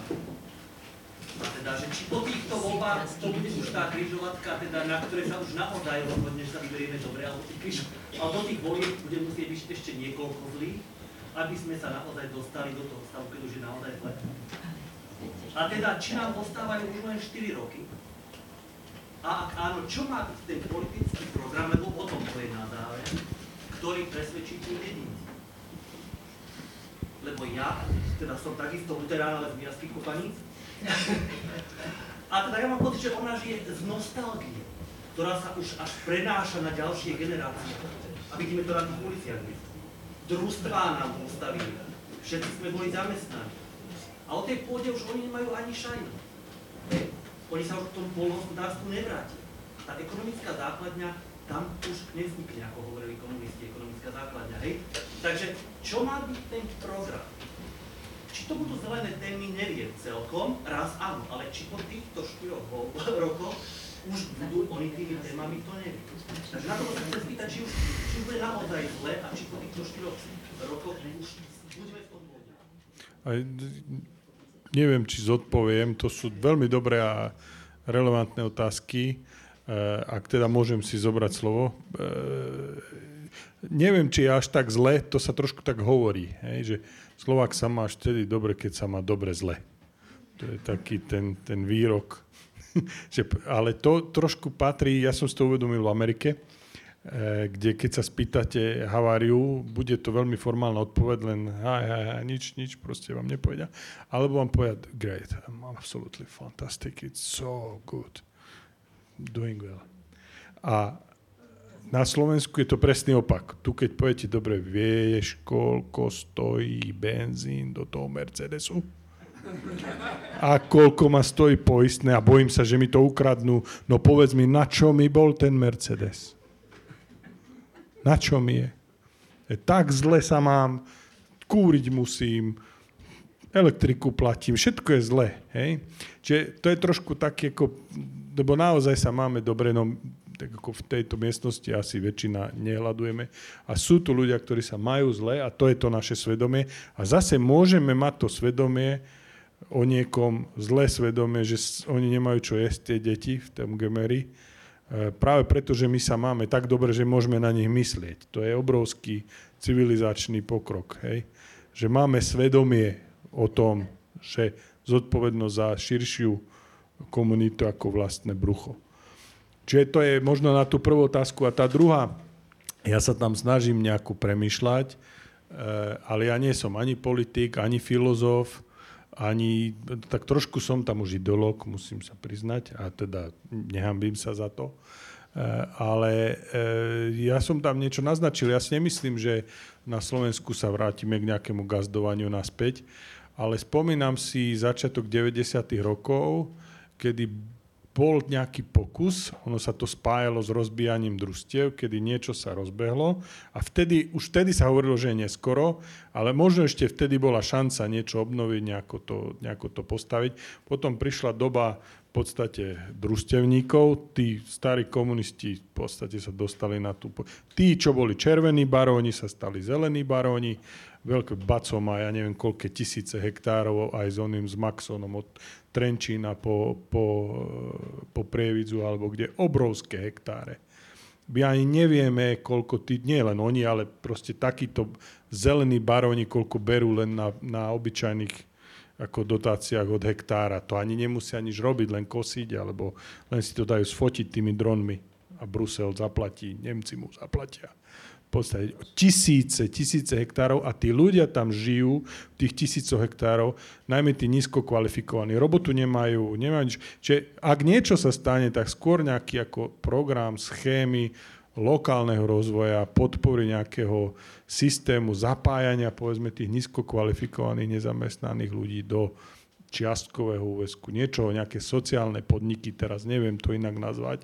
Nie som expert ani policy maker, na to sú iní experti tu v tejto republike ale žiaľ nevšimol som si v žiadnom programe, že by toto tam explicitne bolo, nejaká revitalizácia tých lokálnych spoločenstiev. Ja neviem, keď ja často spomínam, jediný človek, ktorý sa pokúsil nejak legitimitu svoju budovať na eh, nejakom pokrokárskom programe bol Mikuláš Zurinda a on vedome sa chopil toho Milana Hodžu, som rád, že je tu e, pán Bútora, e, ktorý tiež má veľkú zasluhu na tom, že, že sme túto legitimitu, túto tradíciu akoby oživili, alebo politicky použili, lebo to tí populisti robia, prečo aj tí, prečo aj tí demokrati to nemôžu robiť, alebo tí druhí, aby som nebol normatívny.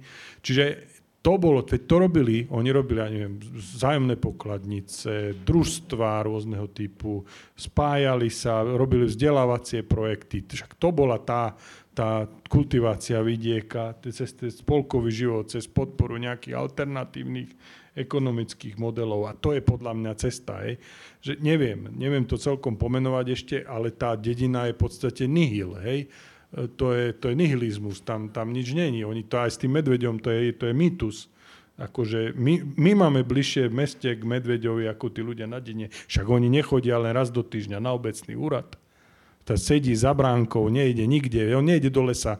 To je mýtus, to je ruská propaganda, celý medveď. Nič iné to není. To, tí ľudia medvedia v živote nestretnú. My ho stretneme skôr. Čiže, to je, lebo chodíme do lesa.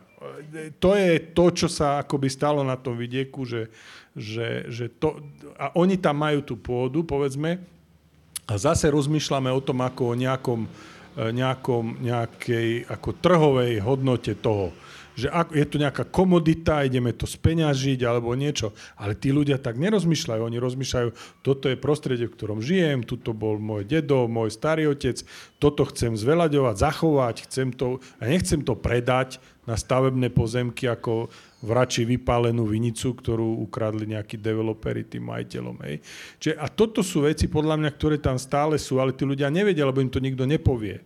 A samozrejme, že tí, tie finančné podniky alebo tí, tí finančníci tí chcú ako dojiť. To je kapitalistický podnik, to nie je sociálny podnik. Oni potrebujú, čiže oni potrebujú jeden traktor s GPS-om pomaly bez šoféra a nech ide ako cez deň, noc, takto týždeň jedným smerom a potom druhým. Aké biopásy? Chodte do Kelu aj s Bruselom. Oni chcú proste toto.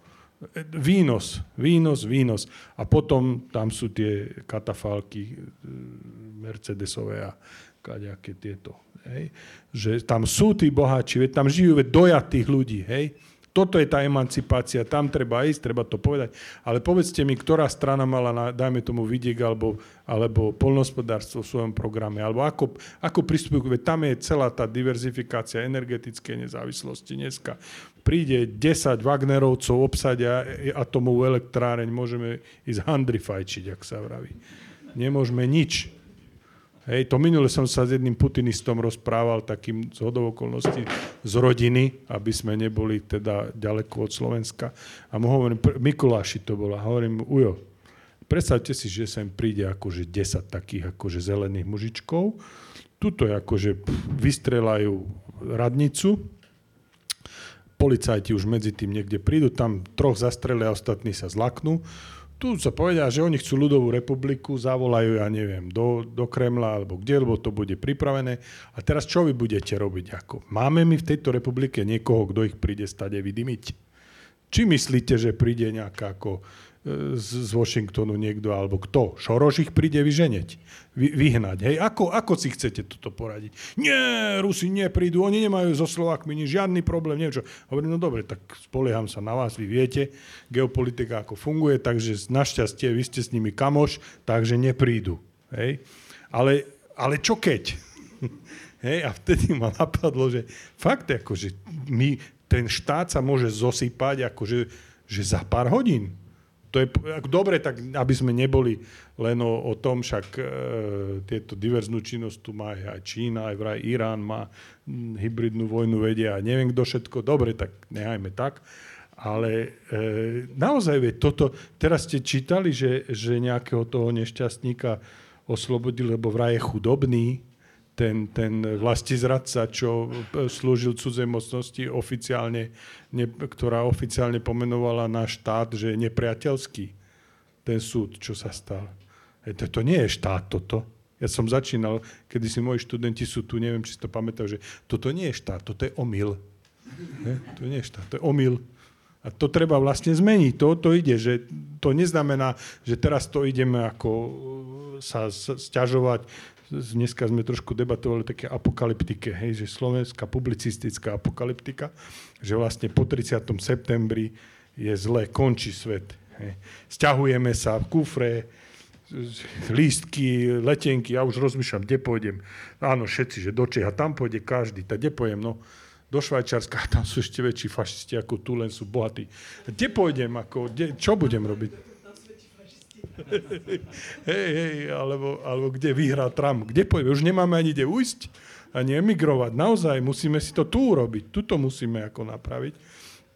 Ale inú vec som chcel, lebo voči tým apokalyptikom sa podľa mňa treba vyhraniť. Ono je asi dobre, asi to funguje ako taká, taký kultúrny e, taký, taký trop, alebo jak sa to povie odborne v jazykovede, že funguje to, keď akože takýto strašnosti vyprávame. Bude zle, bude úplne koniec sveta príde.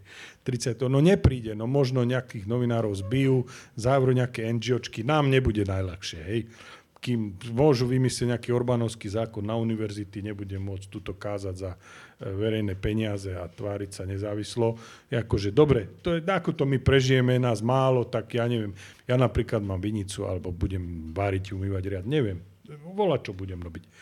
A ne, akože nebudem, nebudeme zomerať od hladu, ale to, čo sa naozaj stane a čo podľa mňa je veľmi zlé, ak tie voľby zle dopadnú, je, že my tu budeme mať my tu my nemáme perspektívu. Moja generácia, neskôr 40 a 50 my už sa nedožijeme ničoho poriadného. My budeme mať dôchodok, stále taký ako, povedzme, s rozbitými nemocnicami, s nefunkčnou železnicou, diálnica do Košic do roku 2010 stále nebude, ako nič nebude, alebo bude veľmi slabé, alebo to, lebo tí ľudia, čo tu boli, tam nie je problém, že kradli. To, ako povieme si, však kradnú všetci. Niekto možno oveľa viac, niekto menej, ale každý si tak ako pomôže, veď sme svoji, nie? Ale oni vám ešte popri tom kradnutí ani nevedeli nič s tou republikou spraviť. To je to najdesivejšie, že toto sa stane po tom 30. septembri, že ten známy termín, že pregrciavať sa budeme zase. A nikde sa nedostaneme. A vlastne to už je môj problém. Ja mám 48 rokov a ja sa chcem dožiť normálneho dôchodku, ak teda sa dožijem, že sa tá republika niekde pohne, že bude iná. Čiže to je tá odpoveď, povedzme tým ľuďom, čo hovoria, že kufre a ideme. Hej, ja už nemám kde ísť, ja pôjdem. Ja ako, už som zistil, že žiadna hviezda nie som a musím sa tak tváriť aspoň doma. Ale ja ľutujem, že toto nebolo, nebola stand-up show, že som tu rušila otázkami. a dajme otázky z publika, lebo zjavne to funguje jsme v Čechách, když, vyhrál Zeman dvakrát volby, tak jsme tam eh, v šoku, eh, v šoku jsme se dívali na to, jak je vyhrál vlastně díky hlasům lidí z eh, a malých měst. A když se hledala příčina, jak, jak je to možné, že že tak moc vlastně hlasovali lidi z venkova a malých měst pro Miloše Zemana, tak se začaly říkat dva důvody. Že, že lidi z Prahy příliš, příliš okatě vlastně dávají najevo, jak mají žít. A za druhý, že se o ně nezajímají, že o nich nic nevědí a jak si to dávají příliš najevo, že se o ně nezajímají. E, mě by zajímalo, co si o těch dvou, dvou argumentech myslíte e, u vás na Slovensku. Je to tu taky?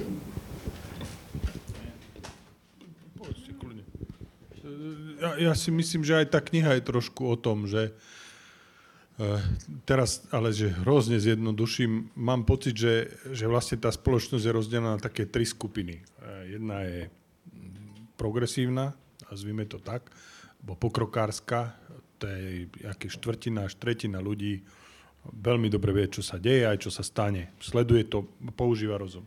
Potom je tretina, z ktorou sa nedá už podľa mňa dnes robiť nič. Pán Šimečka o nich rozpráva.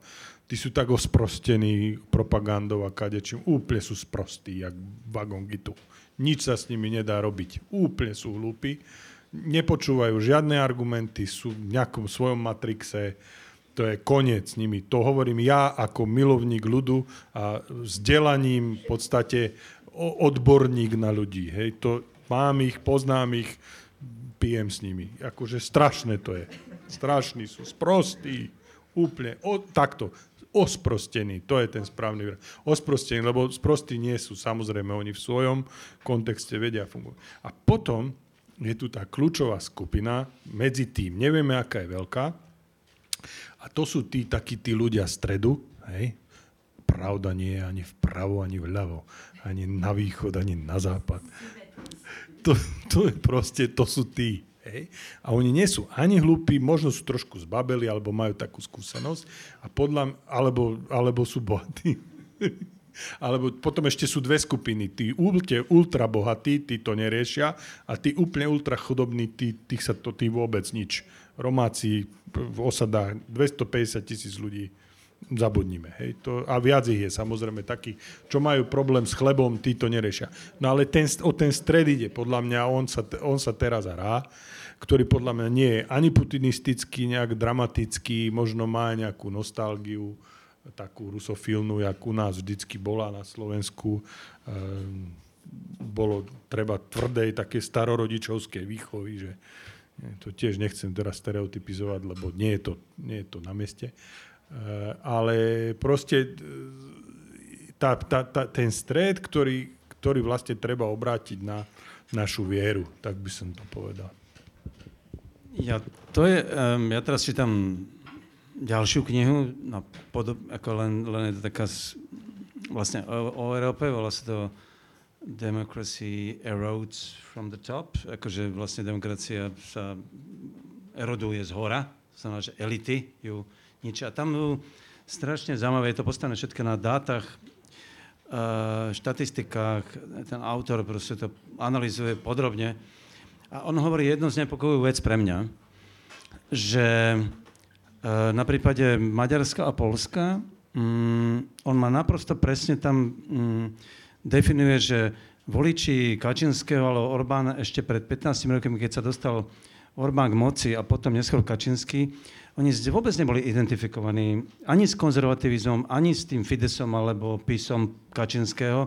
Oni, oni volili proti Čurtánimu vtedy, alebo proti Tuskovi, ako, mm, proti vtedajšej moci. Uh, ale čo sa stalo potom?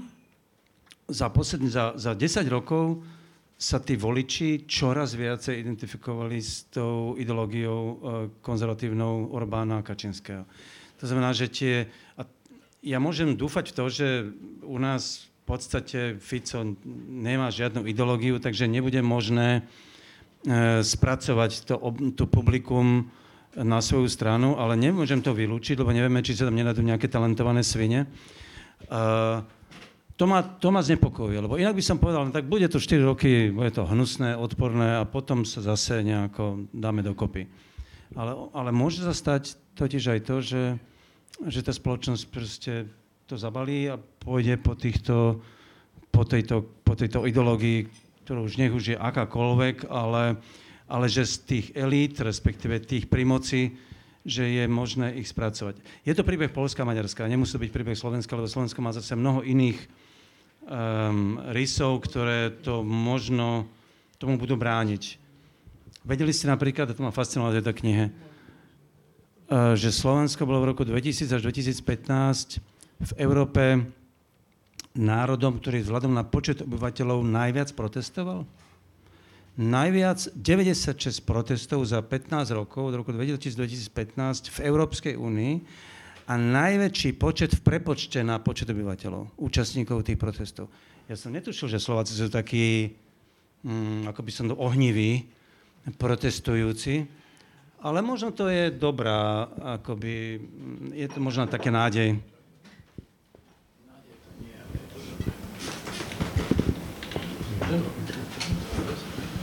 to riadiš?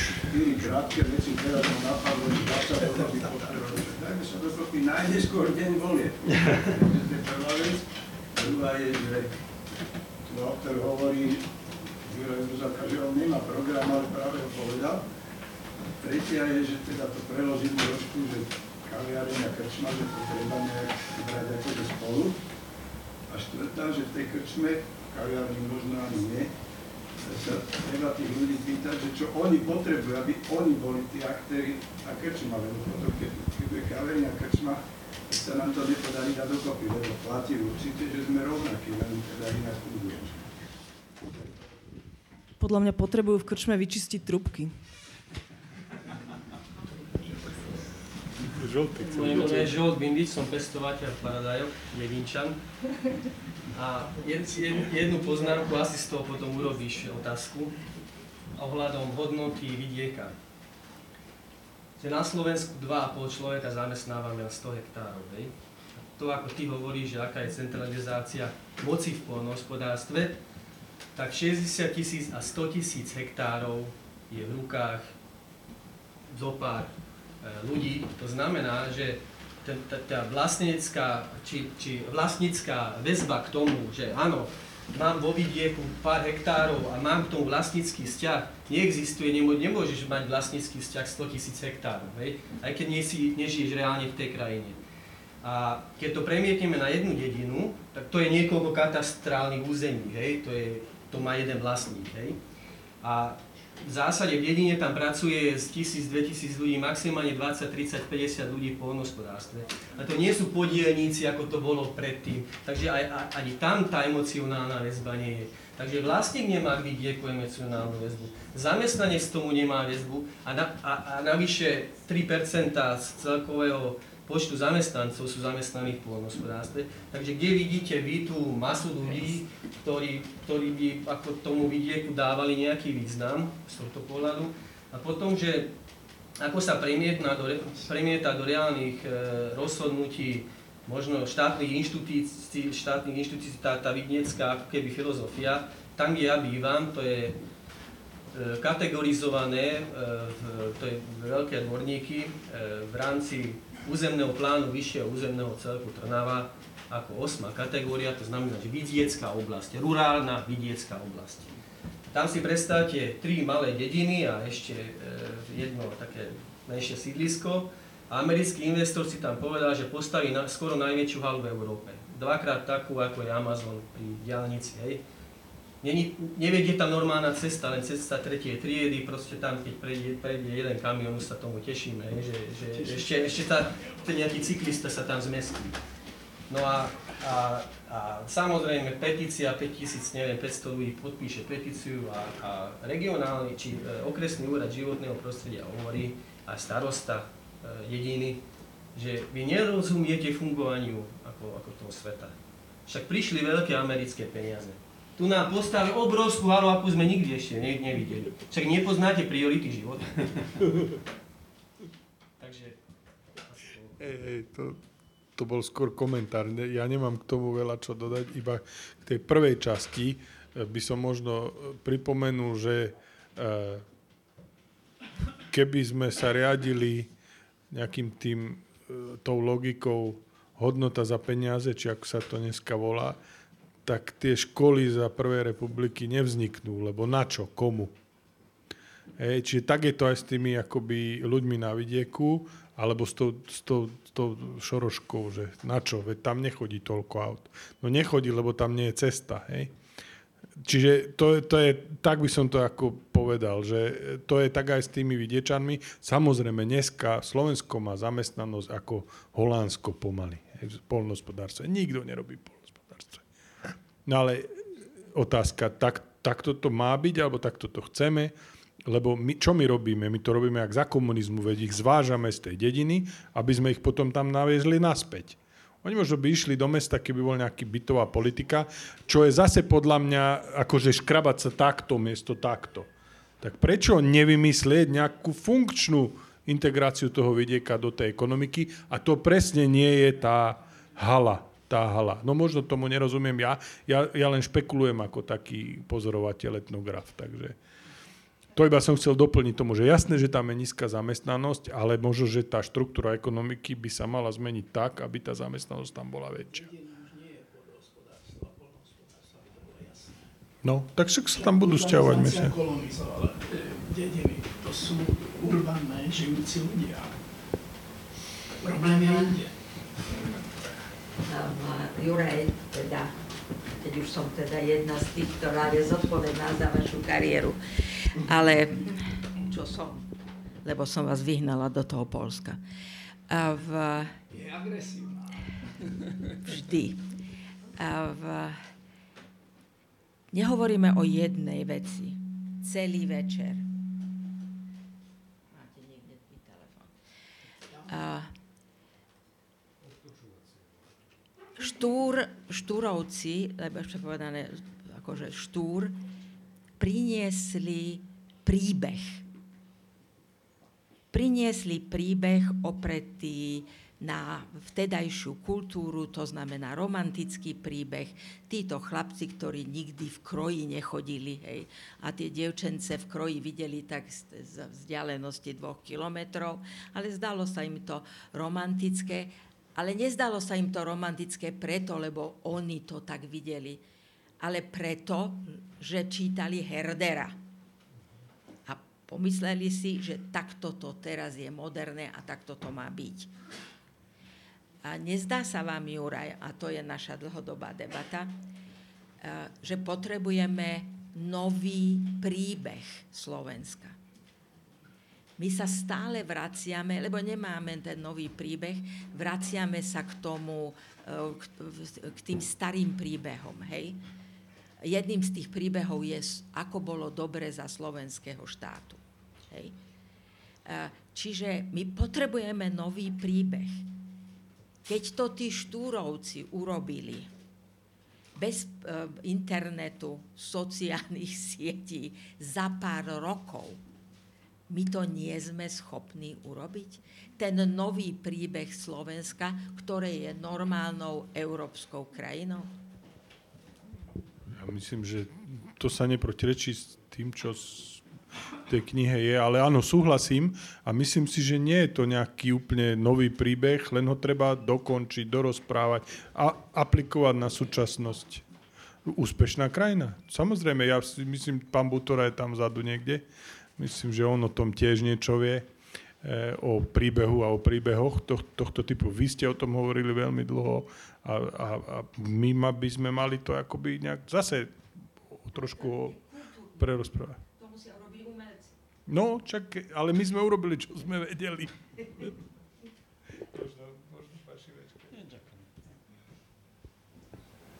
Nech si páči, môžem. Ak môžem ešte dve poznámky a jednu krátku úvahu. Vracam sa k tomu Štúrovi. Veľmi sympaticky ste to napísali, teda, že povedali sme, ste ukázali jeho inú tvár, ale celkom sa obávam, že to nesedí. Štúr bol ten, ktorý teda veľmi dobre videl, čo tu na Slovensku je, keď, kde leží naša bieda, hej, národ uviedený, zanedbaný, spustnutý a pokračoval. Jediné, čo ho zaujíma, sú len rodinné oslavy, o nič iné sa nezaujíma. A plus okrem toho Štúr bol ten tiež, ktorý ako neskôr to robil Hoďa, ktorý veľmi hovoril o tých spolkoch a ktorý veľmi hovoril o spôsobe, akým je možné organizovať spoločnosť. Sú potom statia až v neskôršom období sa stalo možno takým štúdom.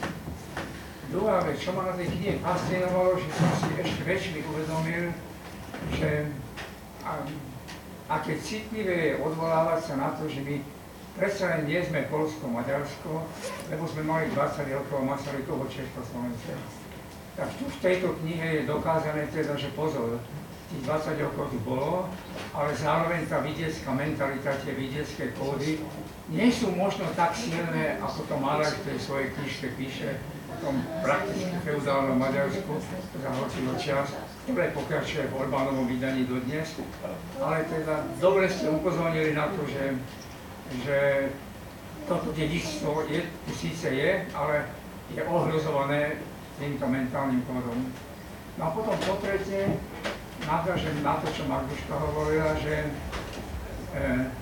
ja mám taký pocit, že nech tie voľby dopadnú akokoľvek, že sa vytvorí priestor pre niečo, čo je veľmi kľúčové, aby niečo také, na čo ste sa vypýtali, o čom všetci debatujeme, uvažujeme, vôbec mohlo vzniknúť.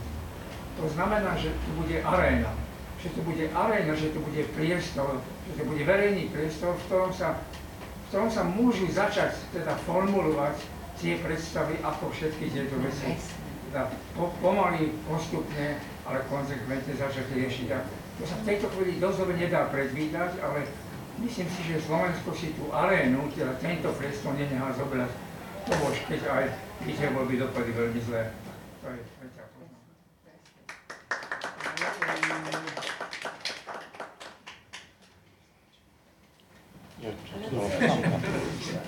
Môžem? Ja som iba chcela dodať, ja zároveň s tvojou knihou čítam od Francisa Fukuyama Identita a politika hnevu, čiže tu staršia kniha z roku 2019 a prekladali myslím Samu Marec a, um, a vlastne na to ma zaujalo, pretože on práve, ja som vyštudovala v Amerike, som luteránka, takže ma strašne bavili tie pasáže o Amerike, o luteránizme a teda. A predsa na ja som mala najradšej to, že mala rád Adel Ostrovúcku, hej, že nebol to ten osamelý intelektuál, ktorý, ktorý zostal úplne sám, že zomrel, hej, postrelený niekde v poli. Takže to sa mi na ňom strašne páčilo, hej, ale to je ako, ako žena, to oceňujem, hej, že nezostal sám. Um, ale čo sa týka vlastne tej knihy od Fukuyamu, čo je vlastne zo Chicago, ja som tam študovala, je teraz na Stanforde, tak on hovorí presne o tom, že mnohí ľudia, ktorí sú nahnevení, im chýba dôstojnosť. A napríklad ja tým, že som prišla z Ameriky, ja som na Slovensku kvázi nezamestnateľná, pretože v akadémii som vedkynia, biologička, um, nás tu vôbec nie pretože presne tu kronizmus, nepotizmus, keď prídete zo zahraničia, nikto vás nikam nepustí, absolútne, že nikam, pokiaľ nemáte politické konexie, v podstate absolútne, že nikam. A ja keď len chcem povedať, že, že presne, že ja chápem, ako sa ľudia cítia, šliape uh, na tú dôstojnosť. Ja to skutočne vážne a myslím si, že kebyže nemám tých 20 rokov v Amerike, že by som to skutočne riešila inak, antisystémovo, ale keďže viem, čo sa stalo v Amerike, a bola som študovaná v tom liberálno-americkom prostredí, takže viem, že som úplne iné spôsoby, ako toto riešiť, keď vám stále niekto šliape na tú dôstojnosť. A vlastne musím povedať, že áno, v Amerike bola tá aréna tých hipsterákov, neo, neohipsterizmu. V podstate išlo o to, o návratu k sebestačnosti, preto tam bol návrat aj k tej prírode, a ľudia chceli byť tak trošku nezávislí od tých republikánov alebo demokratov, tak preto sa vracali k tomu environmentalizmu, ku chápaní prírody. A vlastne ja vidím silu tým, že ja žijem na západnom Slovensku, moji rodičia, a tým, že skutočne obrábame to pole uh, úplne v malom meritku, aby sme mali tu biopotraviny, aby sme mali tie rajčiny, tie zemiaky. Mám, mám hlinu za nechtami dneska, lebo sme vykupávali zemiaky. Tak um, ale ide presne o to, že mňa ten návrat na Slovensko mne dáva význam toho, že sa, som prepojená s tou rodinou, s tými ľuďmi, ktorí odišli do Ameriky v roku 1910 a, a s, tými, s tou pôdou, ktorá vlastne nás spája a združuje, ale presne ide tam o tú dôstojnosť. A vlastne Američania veľmi riešia identitu, áno, pretože oni sú krajinou migrantov a oni sa stále musia prerábať a tu by som presne chcela tu, tu tiež nadviazať, že my potrebujeme ten nový príbeh s novou identitou a s dôstojnosťou. A že vlastne ja chápem, že v Bratislave sa že inak, ja som tu študovala na Vaneleckom liceu v 90 rokoch, takže ja to úplne chápem, že my chceme, uh, my vlastne potrebujeme vytvoriť súdržnú krajinu, nie polarizovanú a rozdelenú. A, a mne tiež vadí, že ľudia, ktorí sú bohatí, prídu a skupujú pozemky a pokým ty nie si vzdelaný a nevieš si tie pozemky vybaviť sám pre seba, tak vlastne ti niekto ukradne. A ty zostaneš úplne ako americkí homelessáci v Kalifornii v 2008, že spávali na parkovisku v autách. A vlastne tu máš my tú výhodu, že my vlastne nikdy homelessáci nebudeme. Že my vždycky môžeme ísť do toho sadu, tam si postaviť stan, aspoň naša generácia, my 40 50 na tom dôchodku, na tom dôchodku my fakt môžeme ísť do tých regiónov, pestovať si pár zemiakov, pár rajčín a neumreme úplne, hej, lebo ja to tak vidím, že, že keď ja sa nedokážem uživiť americkým vzdelaním na Slovensku, tak ja mám jedinú šancu sa uživiť to pôdom mojich predchodcov. A to je strašne smutné, ale možno, že to je práve tá vízia tých neohipsterákov, tých, uh, tejto novej vlny, ktorú napríklad Američania už vedeli pred 30 rokmi, alebo tej komunity tých ľudí, a ktoré napríklad tu na Slovensku možno, že toto je ten, to združenie dokopy, namiesto akože nadávania si, že kaviareň versus krčma versus hej, hostinec, ktorý servíruje super jedlo, hej, alebo ja neviem, hej, že, že namiesto lozenia po horách mi dáva vážne význam sa starať o storočné jablone, ale vážne, hej, že tam ja vidím tú kontinuitu, uh, to DNA, hej, ten genofond, ale viem, že musím meniť svoju identitu, americkú identitu a mi to robí strašný problém. Ja musím okresávať tak strašne veľa z toho amerického vzdelania alebo tých ideálov, tým, že žijem na Slovensku, ale tak strašne moc, že to strašne boli. Takže ja chápem, že transformácia slovenského vidieka strašne boli tých ľudí. A ja tam skôr vidím traumu ako nejakú hlúposť. Hej? Ale to je akože ten americký pohľad na veci, že prečo ľudia sú nahnevaní, lebo sú viacej straumatizovaní. Takže to je, to je môj komentár. Ďakujem pekne. Ďakujem za.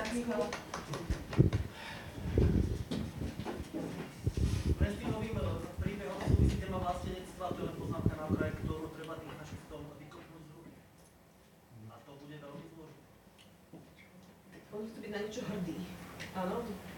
A možno, že má byť falošných božikov, ale to už je problém iných božikov. Ešte dve otázky zoberieme a už to asi uzavrieme, lebo... Ako môžeme budovať zjednotený priestor diskusie, keď tu máme sociálne médiá, ktoré nás akože rozdeľujú a na ktoré nemáme žiadny dosah, absolútne obskúrne algoritmy, ktoré nás tu rozdeľujú spôsoby, ktoré si väčšina ľudí to ani nedokáže predstaviť, ako robia, aké sú plezle. Nemám na to komplexnú odpoveď, ale iba vstupím technicky. Ja si pamätám na štúdiu žurnalistiky, už v 90. rokoch sme sa učili o dejinách tlače. A to bolo o tom, že to začalo v podstate okrem tej Biblie, tým, že vychádzali pamflety a rôzne ako dehumanizačné a fantaskné ako e, tlačoviny, hej, lebo to bolo médium, ktoré proste bolo neregulované. A ja si myslím, že toto nás čaká s tými sociálnymi médiami a iba dúfam, že nebude neskoro. Ale to je absolútne podmienka, že to treba regulovať. A samozrejme, že to nedokážeme na tej úrovni republiky malej, ale aspoň na tej úrovni tej Európskej únie. A podľa mňa sa to už deje ani nevieme, to, čo sa vypína niekedy, možno sú to aj extrémne príklady, ale vypína sa. A to, to podľa mňa to bude musieť prísť. Bo to je hrozné, fakt strašné, strašné. Dnes brat môj prišiel predčerom a vysvetlil mi napríklad, lebo tiež som mu hovoril, že to treba nejak zakázať. Tak víš čo, teraz chválili vo Švajčiarsku nejaký zákon, že vlastne štát zaplatí tým, ktorí sú blasfemizovaní alebo napadaní, povedzme ma napadla hneď pani prezidentka u nás, falošnými, klamlivými atakermi, že vlastne zaplatí eh, štát, zaplatí špičkových, špičkových právnikov, ktorí potom sa s nimi súdia. To je napríklad jeden možný legislatívny spôsob, ako čisto ošetriť. A že si to rozmyslia potom tí darebáci normálne. Nie, aby ste sa vy nemuseli, však to stojí peniaze, energiu a tak ďalej, že štát to za vás spraví, aj keď by nezakázal tých, tých sviniarov, proste bude sa s nimi súdiť niekto. Exofo. A to bude naozaj posledné. Krčmou a kaviárňou a vlastne všetko má. Ja som chcel byť stručný. To vlastne to nazvemo krčmové, aj keď to nie je presné, je založené na, na nenávisti. Ale krčma, ktoré som nehovoril, že ja sa tam opýtam, čo oni potrebujú a bude založené aj ich vlastníctvo na ich spolúčasti. A to je hrozne ťažký proces, to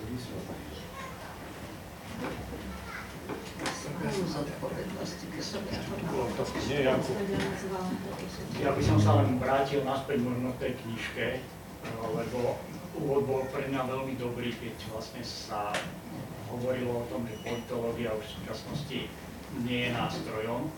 Skončili sme v debate bohužiaľ asi až príliš v politike. A moja otázka je, či v tej knihe si uvažoval aj zohľadňoval niečo také, ako sú e, vzájomné osobné vzťahy. Trošičku to vysvetlím. Ako my sa poznáme dávno a ja som bol veľmi rád debatujem, mám ťa veľmi rád a keby som ťa nepoznal, možno by som si k tebe do kočmy ani nesadol, že som čítal len tú knižku. Ale ja tým, že vlastne ja poznám teba, tvoj osobný príbeh, poznám e, súvislosti, v ktorých žijem ja, tak ťa vnímam úplne inak. Rovnako je to situácia, keď ja som sa chodil medzi bezdomovcom, pochopil som, že náš jazyk je mimo, proste to, my sa chceme dorozumieť, ale keďže vychádzame z iných sociálnych sfér, komunikujeme tak, že sa navzájom nepochopíme. Ale napriek tomu tie vzťahy tam, aspoň sme sa naučili to, že ja keď som tiež bol čas nezamestnaný a chodil som nočnými spojmi a nastúpila tam takáto banda bezďakov, tak som vedel, že s nimi nemá význam bojovať, ale som za nimi prišiel a slušne som ich poprosil, že teda, že či by celý autobus bol samozrejme vzadu a, a štítil sa ich. A im hovorí, že sa nemôžu trošku akože... A, a, a dohovorili sme sa. A vystupovali a hovorili, my vás budeme voliť, my vás budeme voliť. Takže či toto je v tej knihe nejakým spôsobom postihnuté, že vlastne, že tie vzťahy nás môžu spájať aj napriek tomu, že takto intelektuálne a názorovo sa my v podstate stále bijeme. A to je jedno. U nás sa v súčasnosti, a myslím aj vo svete, už bijú aj pacifisti, aj pacifisti, ktoré a aj pacifisti bojujú. A neviem, či toto je spôsob. Určite áno, to myslím si, že tu nemám veľa čo dodať k tomu, len by som možno povedal, že samozrejme tie vzťahy uh, utečenci alebo ľudia z iných kultúr, keď prídu, darmo budeme deklarovať nejaké práva, oni tu musia byť a oni si musia zažiť, čo to je, ja neviem, práva žien u nás napríklad, hej. Uh, lebo to nie je len tak, že to niekto niekomu povie, ale keď ste z kultúry, ktorej ako v podstate ženy nemajú práva, tak sa chováte trošku inak, ako, ako keď príjete do tejto kultúry. Čiže to, to, to, to chce čas a to chce tie vzťahy. Ešte jeden príklad poviem teraz sa zamýšľam nad úvahou, že e, nie že milovať svojich nepriateľov, ale píšem takú, tak, takú stať o, o, o tých druhých, o tých, ktorých nemáme radi. A mám viacero priateľov z detstva, ktorí sú fašisti v podstate na dnešné pomery. A mám na nich pekné spomienky, občas sa s nimi aj stretnem, vypijeme si a nerozprávame sa o, proste o týchto veciach, ale pravdu povediac, je to etická otázka, je to otázka prístupu. Ja verím tomu, že ten náš vzťah ako nejak dospeje, alebo že mám vplyv na to, že sa ešte viac možno neradikalizujú, alebo že ešte niečo sa nestane. Čiže určite áno. A e, teraz ma nap- že stretávať, komunikovať, to je kľúč nemôžeme sa uzavrieť. To je nebezpečie aj tých get, keď sa napríklad triedne rozdeľuje spoločnosť, najmä naša. Vznikajú, čo ja viem, štvrte bohatých, uzavreté a tak ďalej. E, a napadlo ma ešte jedna vec, trochu sa venujem vínu a keď ideme na tie vinné ochutnávky a neviem čo, jeden priateľ mi tak povedal, počúvaj, teraz ideme k jednému putinistovi, to je špičkový vinár, možno aj v Bratislave predáva perfektné vína, nemôžem ho menovať, že on je naozaj úplný konšpirátor, konec doby do po, ako, že miluje vraždenie ukrajinských detí, doslova by som povedal Putinom, ale že nebudeme o tom hovoriť. Hej? A mali sme hodinu a pol úvahu o víne a o tom, ako sa to všetko robí. Je to špičkový inak človek, čo sa týka toho jeho fachu. Čiže možno, neviem, keď by sme sa k tomu dostali, čo by som mu povedal, ale ten vzťah, ako je dôležitý, tak by som to iba zhrnul stretávať a komunikovať s tými fašistami. Tam hore sa asi debatovať nedá, ale s tými voličmi fašistov debatovať treba.